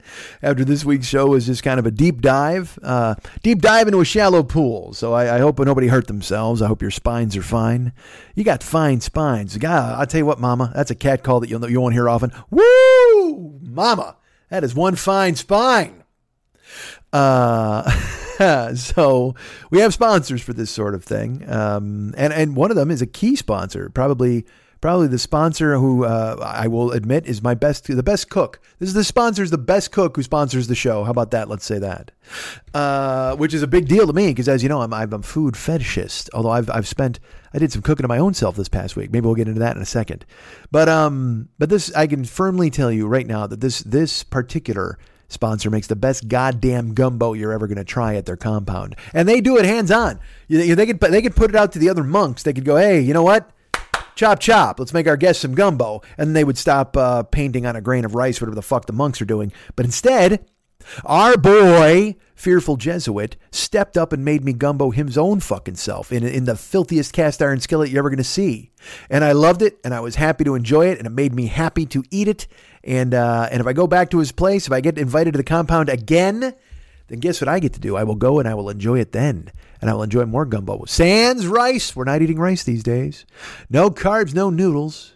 Can't be having any noodles or rice because that would just be delicious, right? We go, hold on, I'm getting a call. I'm getting some sort of thing. Uh, all right, so let's uh, turn this off. I'm sorry, my phone, because I'm, uh, as you know, we're tardy, and I'm supposed to be in the gym, and uh, I'm I'm writing him going, hey, we ran over, because I because stupid me, I'm like, oh, I'll finish the show. Uh, dumb. All right, anyway, the point is we have a sponsor. Hopefully that little song doesn't play again, because that, that's John writing me a note to going, what the fuck, man? And uh, so I, I, will tell you that uh, we have a sponsor. Let's fuck it. Let's do it. There's. I got thrown off by the noise, but let's start over. Hey, I have a sponsor for the show, and he makes great gumbo, and he does it himself, not the monks. Jesus Christ! It sounds like I have that written down. This is our good friend Fearful Jesuit in the show Paranoid Strain. The Paranoid Strain podcast available right now in the iTunes store. Go ahead and check it out. Now I will tell you this: there's a new episode coming. There's a new episode of coming. It's coming around the bend. You're gonna put it in your ears, and oh, I'll tell you then. You're gonna hear about. Philip K. A. Dick. And all the things he did when he lost his mind after the VALIS incident and that big pink light, oh, it shined right in his eyes and beamed into his brain. He thought that God was calling. He wanted to respond. The pink being shot information into his head, and he thought he was a precog. That's PK, PKD. I'm having fun. I don't know why I am, but I am. Our good friend Fearful Jesuit has a show in the pipeline that I've I've heard a, a, a chunk of, a slabber slicer chunk of. Uh, I'll tell you, it's a winner, and it still won't spoil your dinner. I hanker for a hunk of cheese. I hanker for a hunk of Jesuit. He's out there now with his show. It's coming. It's a show about Philip K. Dick. Now, you remember this last show that he did it was about uh, reality. Uh, it was reality. What is it good for? Absolutely nothing. Is it real? Who knows? That's the whole point. He's delving in a deep dive into the brains of people who think maybe reality is a construct. Well, one of those main people was Philip K. Dick, who is apparently uh, one of Jesuit's favorite authors, if not his favorite. And he uh, he ascribes to him because he's crazy. He's a, he's a, that's it. That's basically it. He's a nutbag. And even Dana in this episode is just like, hey, uh, why, why do you? Because there's they, they talk about all right. Look, here's the deal. First of all, Philip K. Dick is an author. Uh, you may know him again. Ridley Scott, the first to bring PKD to the screen. Why is it PKD? Because fucking Jesuit will not stop calling him PKD. It's absolutely insane. And apparently, uh, John Lennon wanted to bring PKD to the screen by, and he wanted to do the the three stigmata of Palmer Eldritch, which is another book by PKD, and that, that's Jesuit's favorite PKD novel. And then Dana goes, it's unreadable. Like it's fucking the reason Lennon couldn't make the movie is because it's fucking it's you it's it's gobbledygook. It's like nobody knows how to fucking make sense of it. And Jesuit's like, I've read it a million times, and then he equates it to heroin and says if he could melt the book into a spoon and shoot it into his veins, he would. Because Jesuit's a freaky fucking dude. Don't kid yourselves. Uh the whole thing. Uh, well, first of all, uh, PK Dick, Dick his his uh, entire life philosophy revol- resolves around two three seventy four Now, you would think that that's uh, February 3rd of 1974, or if you're uh, Dana, uh, you would think it is uh, 2nd of March 1974 because she lives in a country where they fuck up the calendar. But apparently it's not that. It's the date range between February and March of 1974. And uh, he, he talks about, I guess, he's accosted, not, not accosted, he's visited by a, hot girl in a Christian necklace, right? Which sounds weird. PKD's married. He's in his house. He's and he's all fucking spun up on medicine from getting like dental work or some shit. And uh, he answers the door, and there's a hot girl who wants to talk to him about Jesus. And as we all know, well, uh, look, nobody wants to talk about Jesus with anybody unless it's a fucking hot chick with a fucking fish necklace. And he sees the necklace. He says, "What's that?" She goes, "Oh, it's a it's a Christian fish symbol, but used by early Christians," which makes him start to think, "Wow, real early Christians." And then his brain gets pierced by a pink light because God shot him in the brain with a pink light. And the pink light is called VALIS, and this is known as the VALIS incident. Uh, the pink beam shot information directly into his head, and PKD thought, thinks he's a precog. And I know you're like, what are precogs? Well, did you see Minority Report? That's what uh, I think Martha Plimpton's a precog. Is she's laying in a bowl of soup. She's all she's all she's bald with no eyebrows, laying in a bowl of soup, and she tells you who's a kidnapper and everybody believes her. It's the fucking dumbest thing in the world. Look, that's all you got to do. If you shave your head and lay in a kid's wading pool, eventually you're going to go, hey, you know that guy Larry who lives next door? He's a murderer. And they'll arrest him because you're a fucking precog now. You're laying in a bowl of fucking clam chowder with no hair. Everybody's like, well, obviously she's completely insane or she's super brilliant and can tell the future. Now, I know which way I'd lean. I'd go one way, but that's because nobody shot pink light into my brain to tell me about what fucking God thinks. So there you go. PKD's a precog. Um, and and he has a, a thing called an exegesis, exegesis, exegesis. I couldn't. I look. Jesuit pronounces it properly, but I wrote it down just so I would try to remember what it was. And apparently, it's nine thousand pages of P, Philip K. Dick analyzing his entire life. Anything that ever happened to him, he scrawled on these pages. And uh, and so these there's these historians of P.K. Dick who are are putting together his exe, exegesis, exegesis. I don't fucking remember but they couldn't even get through the 9,000 pages. They, they've only compiled 900 of the 9,000 pages. Now, get this Jesuit listened to the audiobook of those 900 pages, probably multiple times. And he tells Dana it took him 52 fucking hours to listen to this. Now, like I said, this fucking show is above my pay grade. It's a three hour chunk of brilliance that I can't fucking explain. It's amazing. And this one's a little, I will tell you, this one's a little easier for me because it's a deep dive into a certain guy. When the last one with the concepts and the reality, the one's available now. Oh, first of all, I should say this subscribe in the iTunes store. Please subscribe to our friend Fearful Jesuits show. It's there and it's lurking and it wants your attention. So please go ahead and find a way to subscribe to The Paranoid Strain right now in the iTunes store. Leave a review if you would, saying how great it is, how amazing it is, how much you learned. Tell him you learned it from me, or no, you learned it from him, but I sent you there, so I'm, I'm kind of by proxy. The, I'm, you know what? I'm fearful Jesuit by proxy. So I'm telling you to go ahead and sign up and get it there, or write him a note. Paranoidstrain at gmail.com, paranoidstrain at gmail.com. Write him a note and say, hey, dude, this show is incredible. Mike sent me here, told me to write you a note, and I'm excited to do so. Uh, and like I said, eventually he was talking about having people uh, do phone calls or he'd read letters on the air. But again, he's found he's found his way more now by doing deep dives into the brains of geniuses, like our friend PKD. I mean, dude, listen to this fucking quote. Uh, the fucking PKD would suffer extended fugues of unexpected philosophical, pseudoscientific, highly conspiratorial mental synthesis. Okay. Uh, and by the way, that's that's not a diagnosis. That's Jesuit saying that about the exegesis or whatever the fuck. He was explaining why he loved it so much and why he listened to 52 hours of the audiobook. And he said, uh, This is a guy who had extended fugues of unexpected philosophical, pseudoscientific, highly conspiratorial mental synthesis. And my favorite part is Danny Corner just goes, uh, Jesuit, come the fuck on. Like she's just like, she's had enough too of his obsession with this psychopath. Um, but boy, is he on board. And it's just, you, you, uh, and also, they start getting into. I, guess PKD thinks that he's living in dual timelines, like he's living now, but he's also living in in 38 CE. And then Dana's like, well, that would be AD. And and so now I've got CE, I've got AD, I've got PKD, OMG, FOH. Fuck out of here with all of this stuff, man. Uh, I, I learned the word orthogonally which is history running at right angles, I believe. Again, I'm, I'm trying to make sense of this. Uh, and I will tell you this, you know, we learned about the Black Iron Prison. We learned about all sorts of different things. It has echoes of the Matrix. Um, But Jesuit, I'm gonna I'm gonna pick a bone right now on my own fucking show. Jesuit takes a shot at me in this show. He, he, he's gonna pretend he didn't, but he fucking did. Because he and I'll text back and forth. And when I ever get on this show and I get on the I get on one of those benders of how the world is awful and how things are going to hell, and uh, and I I'm I'm bleak and I don't see any hope. He'll write me and he goes, it, literally, he will say, and I, I've told you this in pre- past episodes. Hey, you know this is the best time to be alive ever in the history of the world. Like there used to be a black plague. There used to be this planes dropping out of the sky. There was a gas shortage. He mentions all this in this episode. And he's like, terrible things were going, they were afoot in 1974. And he speculates that maybe that has something to do with PKD's fucking mental state. But he always tells me in a text, even, or he'll write me or he'll call me and he's like, you know, this is a good time to be alive. Like, this is actually the best time in the history of the world to be alive. Everything's fine. And I'm like, the Arctic shelf is melting gases are escaping. It's going to be 145 degrees here in like two years. He's like, You're wrong. D- trust me, man. He goes, Fucking Watergate, and they were killing people in the fucking move bombings and whatever the fuck. And I'm like, All right, great. I get it. But, th- but, but, but still things kind of suck now don't they and he's like look man you're just you're really you're putting way too much into this this is the best time in the world technologically advancements in medicine this is the best time in the world to be alive so we kind of go back and forth on that, even though I'm not really going forth. He's coming back at me, and I'm just going, cool. I all right, I I hear you, and I don't disagree with what you're saying about some of the stuff, but it is pretty fucking terrible. And and he just, I guess he wants me to just fucking Pollyanna it and go, no man, everything's great. The world's great. It's a great place.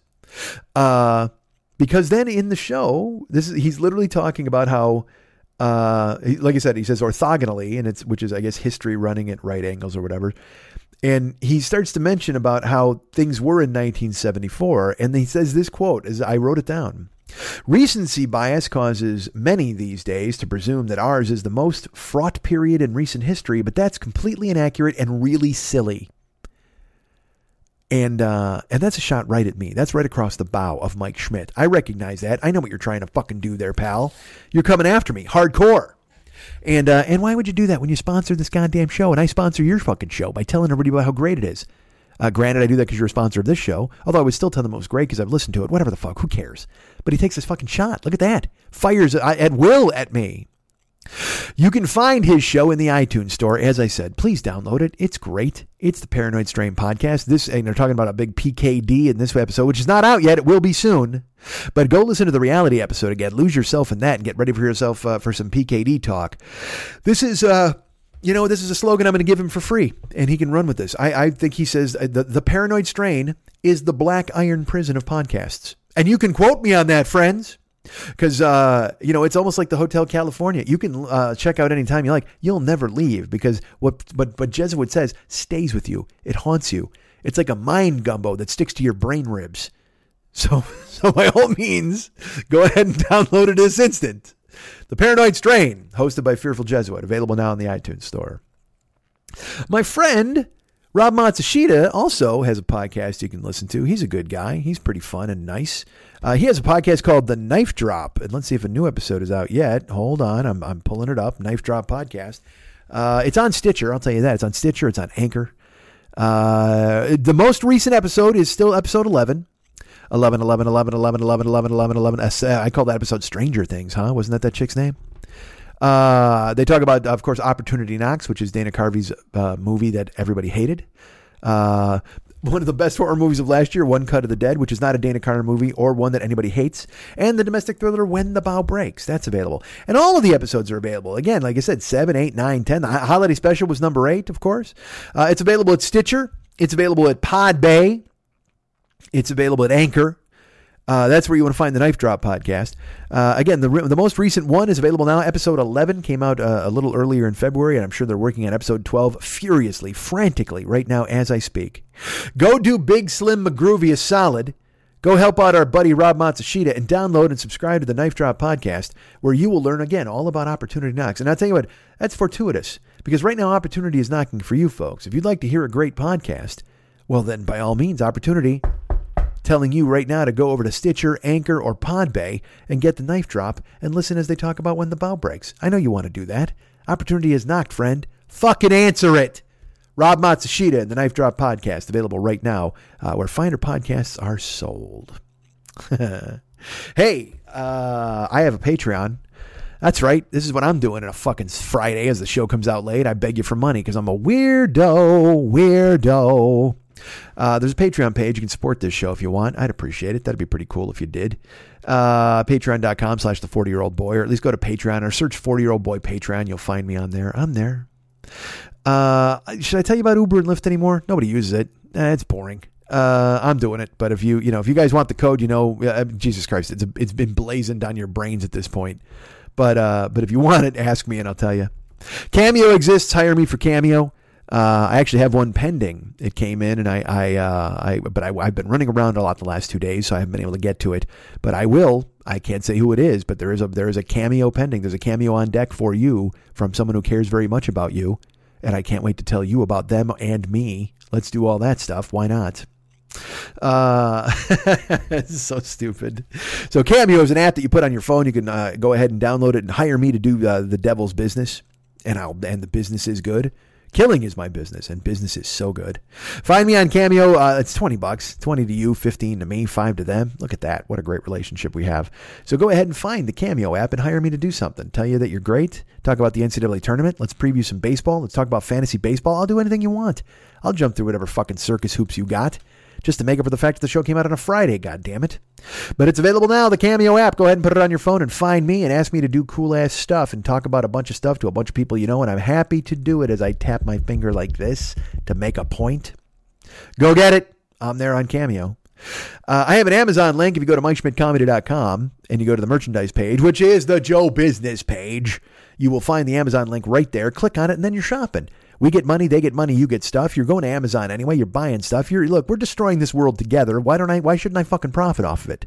Go to my page again, MikeSchmidtComedy.com. Go to the merchandise page, and uh, which was the Joe Business page. Click through, find the Amazon link, and ding, ding, ding. ding, You're shopping then, and I get fucking coinage. I get big time fucking bouillabaisse off of you and all your spending. So go spend a ton, please. Fund this fucking show and keep me alive.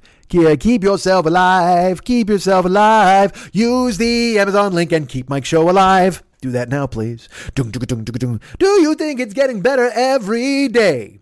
Uh, you know who's you know who's asking me that? That's fucking Jesuit. He's going, "Do you think better every day?" That's my imitation of a Brian May guitar. Uh, please use my link. Go to MikeSchmidtComedy.com. Go to the merchandise page. Click on the Amazon link. And hey, you're shopping. I'm making money. We get money. They get money. You get stuff. It keeps me a, a float. And I like to be kept a float. Uh, what else? I've covered it all, right? Oh, Twitch, man. I'm on Twitch. Did you know that? I'm on Twitch right now, lurking, hanging out, having a good time. Having a good time, having a good time. I'm a supersonic game player now, and you're watching me as I play video games, play video games, play video games now. Da da da da da da da da da da da da da. Fat Bottom Mike, he's playing video games right now. All right. Uh, I don't know what the fuck's happening. But go check all that stuff out, please. Why wouldn't you? I think you should. I'm on Twitch. Subscribe, follow, and subscribe. You'll see me play video games and you'll see my face. And uh, I haven't played in a week. I'm going back on this afternoon. That's right. It's Friday. I'll be back on there lurking and playing at some point. Uh, all right. So what else is there to tell you? Something. Oh, I'll tell you this. All right. Here's. Let's get into the mistake I made. First of all, uh, yesterday the episode for Rock Solid Yacht Rock came out, and I'm on that. Go check out the Rock Solid podcast. My buddy Pat Francis and Mike Siegel, both of them, they're co-hosts of that show, and they asked me to sit in on the Yacht Rock episode. And where did we record it? Out on Thunder Island. It's available now. Go download that in the iTunes store. It is an epic uh, show with me and Mike. I, that's right. I, I used Epic. That's how young I am. Me and and well, first of all, it's hosted by Pat Francis and Mike Siegel. And then I get called in. I'm like, they're like, hey man, how you doing? You want to come over? And I did, but I didn't get to bring any songs, any yacht rock songs. Here's what I'm gonna do. Uh, not now because I'm talking to you fucking guys late. Um, hey, what a shock that I haven't done this yet. I've had two weeks to do it. Uh, I'm going to make my own playlist of yacht rock stuff to go along with Mike's and Pat's. Mike's and Pat's are on the show, and we we go back and forth and we talk about them. But I'm going to make my own Spotify playlist via Spotify. That's where you make your Spotify playlist, right? Via Spotify. I'm going to put it out there for you guys to hear my own yacht rock selections. Uh, whoa, yacht rock selections, bam, balam. Whoa, selections, bam, balam. Here's my yacht rock, bam, balam. And listen for uh, Baker Street, yam, balam. Uh, did Queen do Black Betty? I don't think they did. All right, so that is it's going to be available for you soon. But the show is, is available now. But here's what I did, and and maybe now you'll you'll understand. I don't know if you will because it feels like I, I like I cheated on you guys, but I didn't because you'll be able to partake in this as well. Um, yesterday I went out with Pat. I, I, I had a, an appointment to go out with him last night, and I, you know, obviously the show didn't get put up yesterday during the day, and I, like I told you, I sat and recorded a few times and threw away chunks of audio, and then I was like, you know, clear your fucking head. So I had a, a thing scheduled with Pat last night where we wound up going to a Ronnie James Dio cancer benefit. We wound up going to uh, the Eddie Money tribute concert and uh, and both of those were in one night. And I, I, and I again I did not record yesterday, and in my brain I'm like, all right, you know what I'm going to do? We'll go out, we'll have a good time, we'll get this taken care of, and then I'm going to come home and I'm going to bang out a late night record talking about everything that happened tonight. It's going to be fucking amazing. So we were leaving the Eddie Money tribute event last night. And uh, we were walking to our car, and Pat goes, Here's an idea. I'm going to float this idea at you. And I go, Cool. And he goes, We go now right to the studio and we record an episode of everything that we just did tonight, in addition to reviewing the new Ozzy Osbourne album track by track that just came out tonight. And I I literally started I laughed and I was like, all right, uh yeah, cool. I mean, I can do that. That's fine. And and he's just like, well, what? You, you don't want to do it? I go, well, dude, I, I literally was about to go home and do my show, and I was going to talk about everything that happened tonight. He's like, oh. I go, no, it's cool. We'll do your thing because we're together. And uh, and look, I mean, you know, again, you know me and my weird obligations and bullshit. Um, Pat drove. Pat got me into the Dio thing. Uh, I had to buy my ticket for for the Eddie Money thing, but still, it, it's you know, again, I I and I enjoy doing Rock Solid. You know, I was like, all right, that'll be cool. And also, here's the deal: you guys get to hear that anyway. You know what I mean? Like I I I could have done it myself, and it would have been it would have been fucking awesome. Like I'm not gonna lie to you, I'm great because I did it with Pat and it came out great. In addition to having the Ozzy shit mixed in with all the weird stuff we did last night, which was totally fun. That show comes out Monday. So here's my my what I tell you folks. Uh, I so then we finished last night at like two fifteen in the morning. And I got home and I sat down to record and I was fucking I was gacked. I can't I won't lie to you. I was fucking wiped out. So I fell asleep at the desk and then I got up and I went to bed.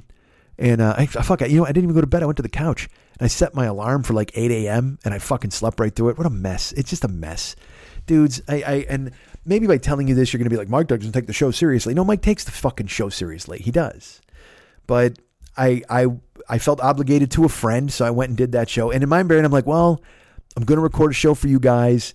And, and look, you might have sat through this and went, this is garbage. We would have much rather heard about yesterday. I hope not. I hope that wasn't the case because uh, I also honestly I had a bunch of other shit to talk about, but we wound up just kind of spinning off in X land and talking about that shit for a while, and and that exists. So my point is, right now you can download Rock Solid, the the Yacht Rock episode, which was crazy fun with me, Mike, and Pat, and then Monday, and this is completely true, there will be a three hour Rock Solid episode where we literally cover everything from the Dio show, everything from the Eddie Money tribute show and then we review the Ozzy album in between. Like it's fucking it is a gigantic chunk of content and it's there for you and and I hope you'll forgive me for not bringing it to this show first. I I I felt obligated to Pat and I love talking with Pat. I mean, I have a really good time doing his show.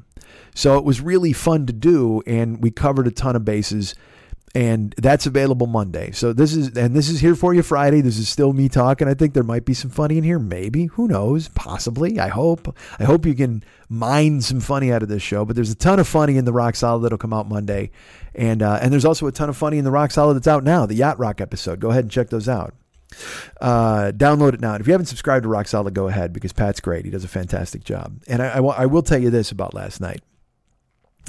Um uh, and I'm fuck it. I'm just going to tell you. We, you know, we were told there were special guests.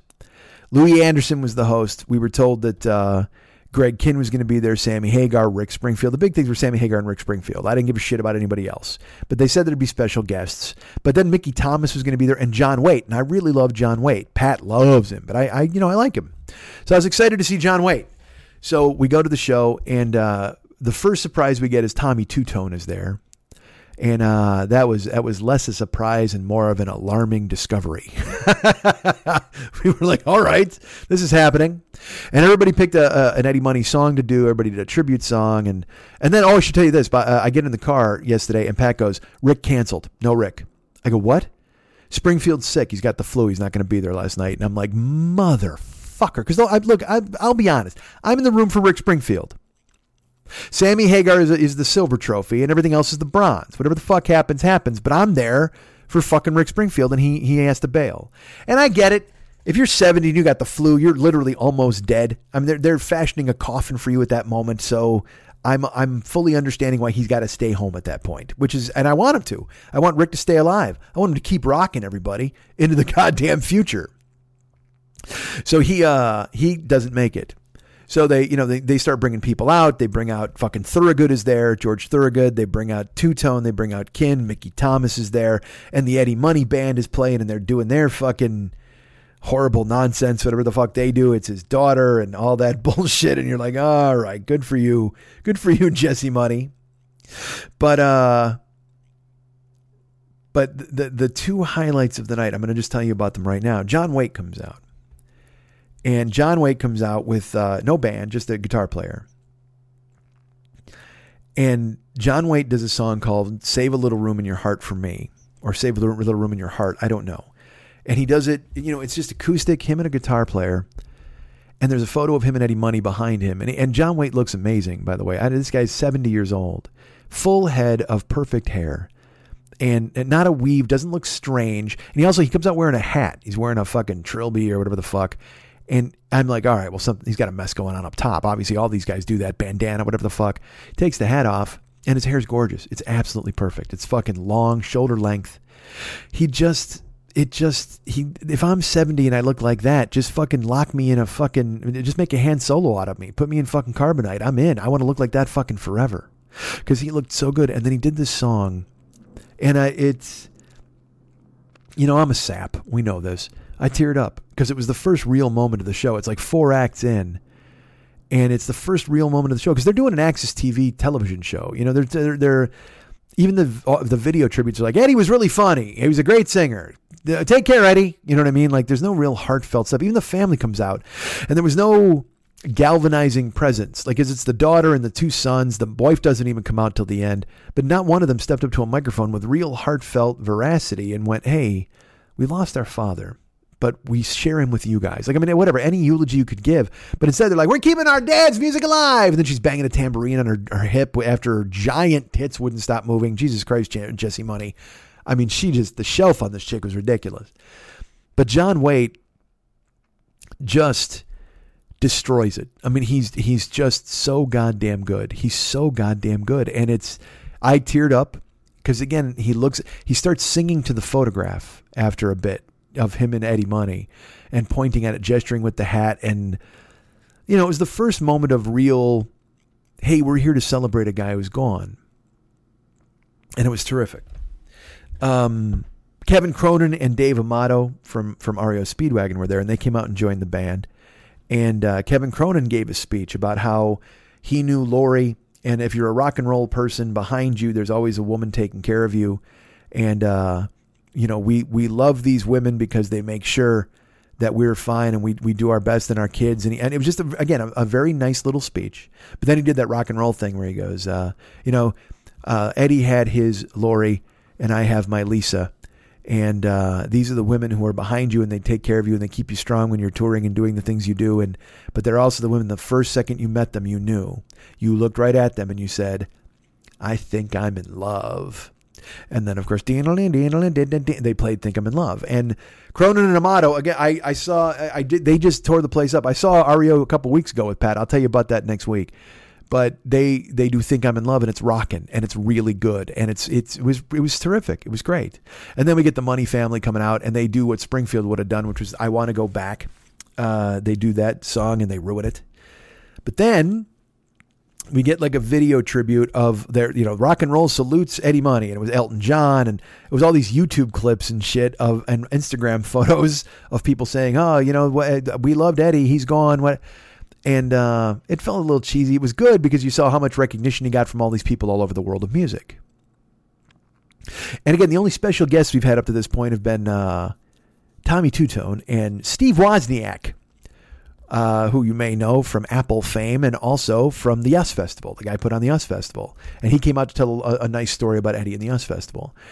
But I mean, those aren't, you know, that's not lighting the fucking candle for me. And then they, that video tribute ends with all of rock and roll loves Eddie Money, whatever the fuck. And the, the lights come up and there's a stool on stage and then like a music stand. And the announcer says, Ladies and gentlemen, James Hetfield. What the fuck? And that's literally, he said James Hetfield, and I fucking, like, I kind of braced, like, like, huh? And I looked at, Jet, uh, at, at, uh, at Pat, and I just go, what? And James Hetfield walks on stage and he's just in jeans and a fucking like a blue fl- fucking flannel shirt, I guess. I don't know. And he sits down and he tells a great story about his first meeting with Eddie Money and how their egos got in the way.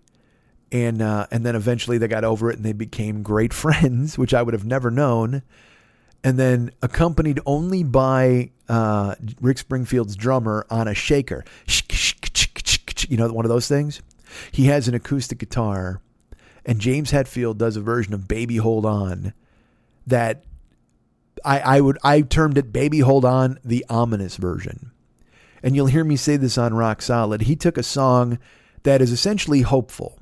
You know what I mean? The lyrics are still like, "Hey, you know, she might be leaving, but baby, hold on to me. Whatever will be, the future is ours to see. When you hold on to me, he's convincing her to stay." but in, and and so it's optimistic, it's hopeful. But but the way Hetfield sings it, it sounds like a warning. It, it it's it, baby hold. I can't even do it. I can't. But the thing is, I will tell you this: it's on YouTube. I've already found it. Go find it because a million people filmed it and put it up. And it is a version of this song that you've never heard before, that you never expected to hear, and it is fucking great. It is James Hetfield bringing the fucking. Because I will say this too: when he first came out, this is a crowd, a rock classic rock crowd who loves REO and Eddie Money. They might not know Metallica, or if they know Metallica, they don't know they know Metallica. They don't know, you know, James Kirk, Lars, and and uh, the fucking bass guy now. Jesus Christ, I say Jason, but uh, the dude from Suicidal. Um, they don't they don't know these dudes. How can I not remember the bass player of fucking of of Metallica? Fuck. Uh, and I know you're all gonna write me. Literally, that's all I'm gonna get from the show is people just give me his name. Um, but but then when he starts to talk, they get the voice and they start to hear it. And they kind of get there's a vibe in the room, and then they start to cheer when he sings, and then he just crushes it. When he finishes, he just sits he sits on the stool still, and he accepts this fucking standing ovation. And, and then he uh, and then he says you know something nice about Eddie, and then he bails. And it's it was magic. It was what you were hoping for. It was it was what you go to that hoping for. I, you know, and then Sammy Hagar has to follow him, and guess what? Well, you uh, it was not it was not pretty. Even Sammy, Sammy even comes out late because they introduce him, and he's like thirty seconds late, and then he even goes there because there's a thing when you're on the road doing comedy, when you're doing stand up. If the guy before you kills, you're in the back going, "Oh Jesus! All right, well this is going to be interesting. What the fuck's going to happen here?" And then sometimes the headliner or whomever will go out and just go, "Hey, how about another hand for Mike? That guy was great, right?" And what you're doing then is you are getting a, you're getting some applause for yourself, even though it's not for you, via the other guy's act, and then also you're letting them know that guy's gone. This is your last. Uh, your last gasp. This Is, you're shooting your last rope for this guy, and now I'm here. Let's focus on me. And fucking Sammy comes out into my brain. I'm like, if he acknowledges Hetfield, this is going to be weird. And sure enough, he he acknowledges. He just goes, "Hey," he goes, "Hey, I'm here. I'm here," because he was late, and he goes, "I'm here." But I'll tell you what, that was probably the best acoustic performance I've ever seen in my life. And the place goes crazy, of course. And uh, and in my head, I went, "Wow, he's nervous.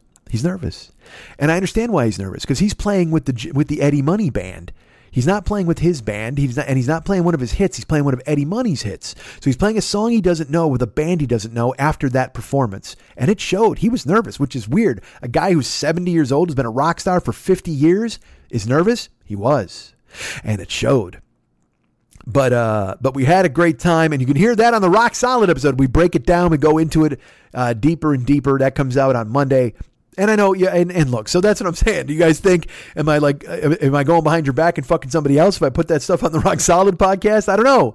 I hope not. I had fun talking to my friend and he asked me and I felt obligated. So I went over there to do it. And, and I, and, uh, it, did it make this show even more tardy? It probably did. And I do apologize for that. And I don't mean to be tardy. I'm apologizing for tardy, not apologizing for content because this is still me talking with a fucking microphone. And if you got that, you got everything. That's all you need. All you need is me talking into a goddamn microphone, right? Isn't that the thing that you need? No? Wait. Don't go. Please don't leave. Please don't leave me alone. I know the weekend's coming. Give me some spot on your Saturday. That's all I ask for. Plug me into your earbuds tonight on a Friday. Can't you listen to me on a Sunday? When you, I'm a I'm a Sunday guy. I know you're supposed to be breezing, eating fried chicken, and going to church with your fucking family, but can't isn't there room for some fucking profanity? Isn't there room for your internet chum on a Sunday? Please talk to me. Keep me. Don't let me go. Don't let me fade into the distance. No, no, please. I won't shrink. I won't. You can't let me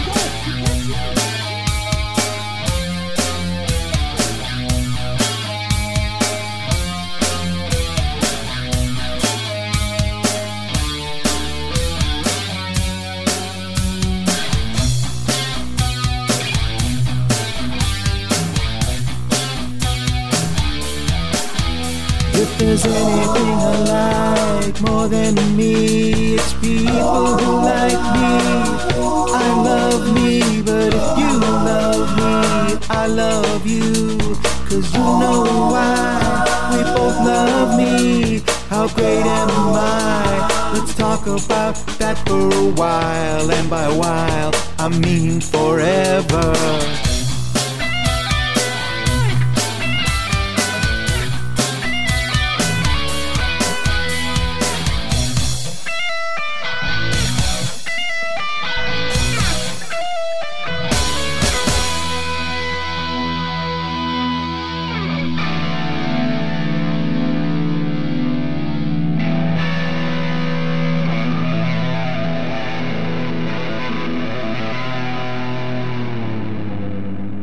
Podcast. Podcast.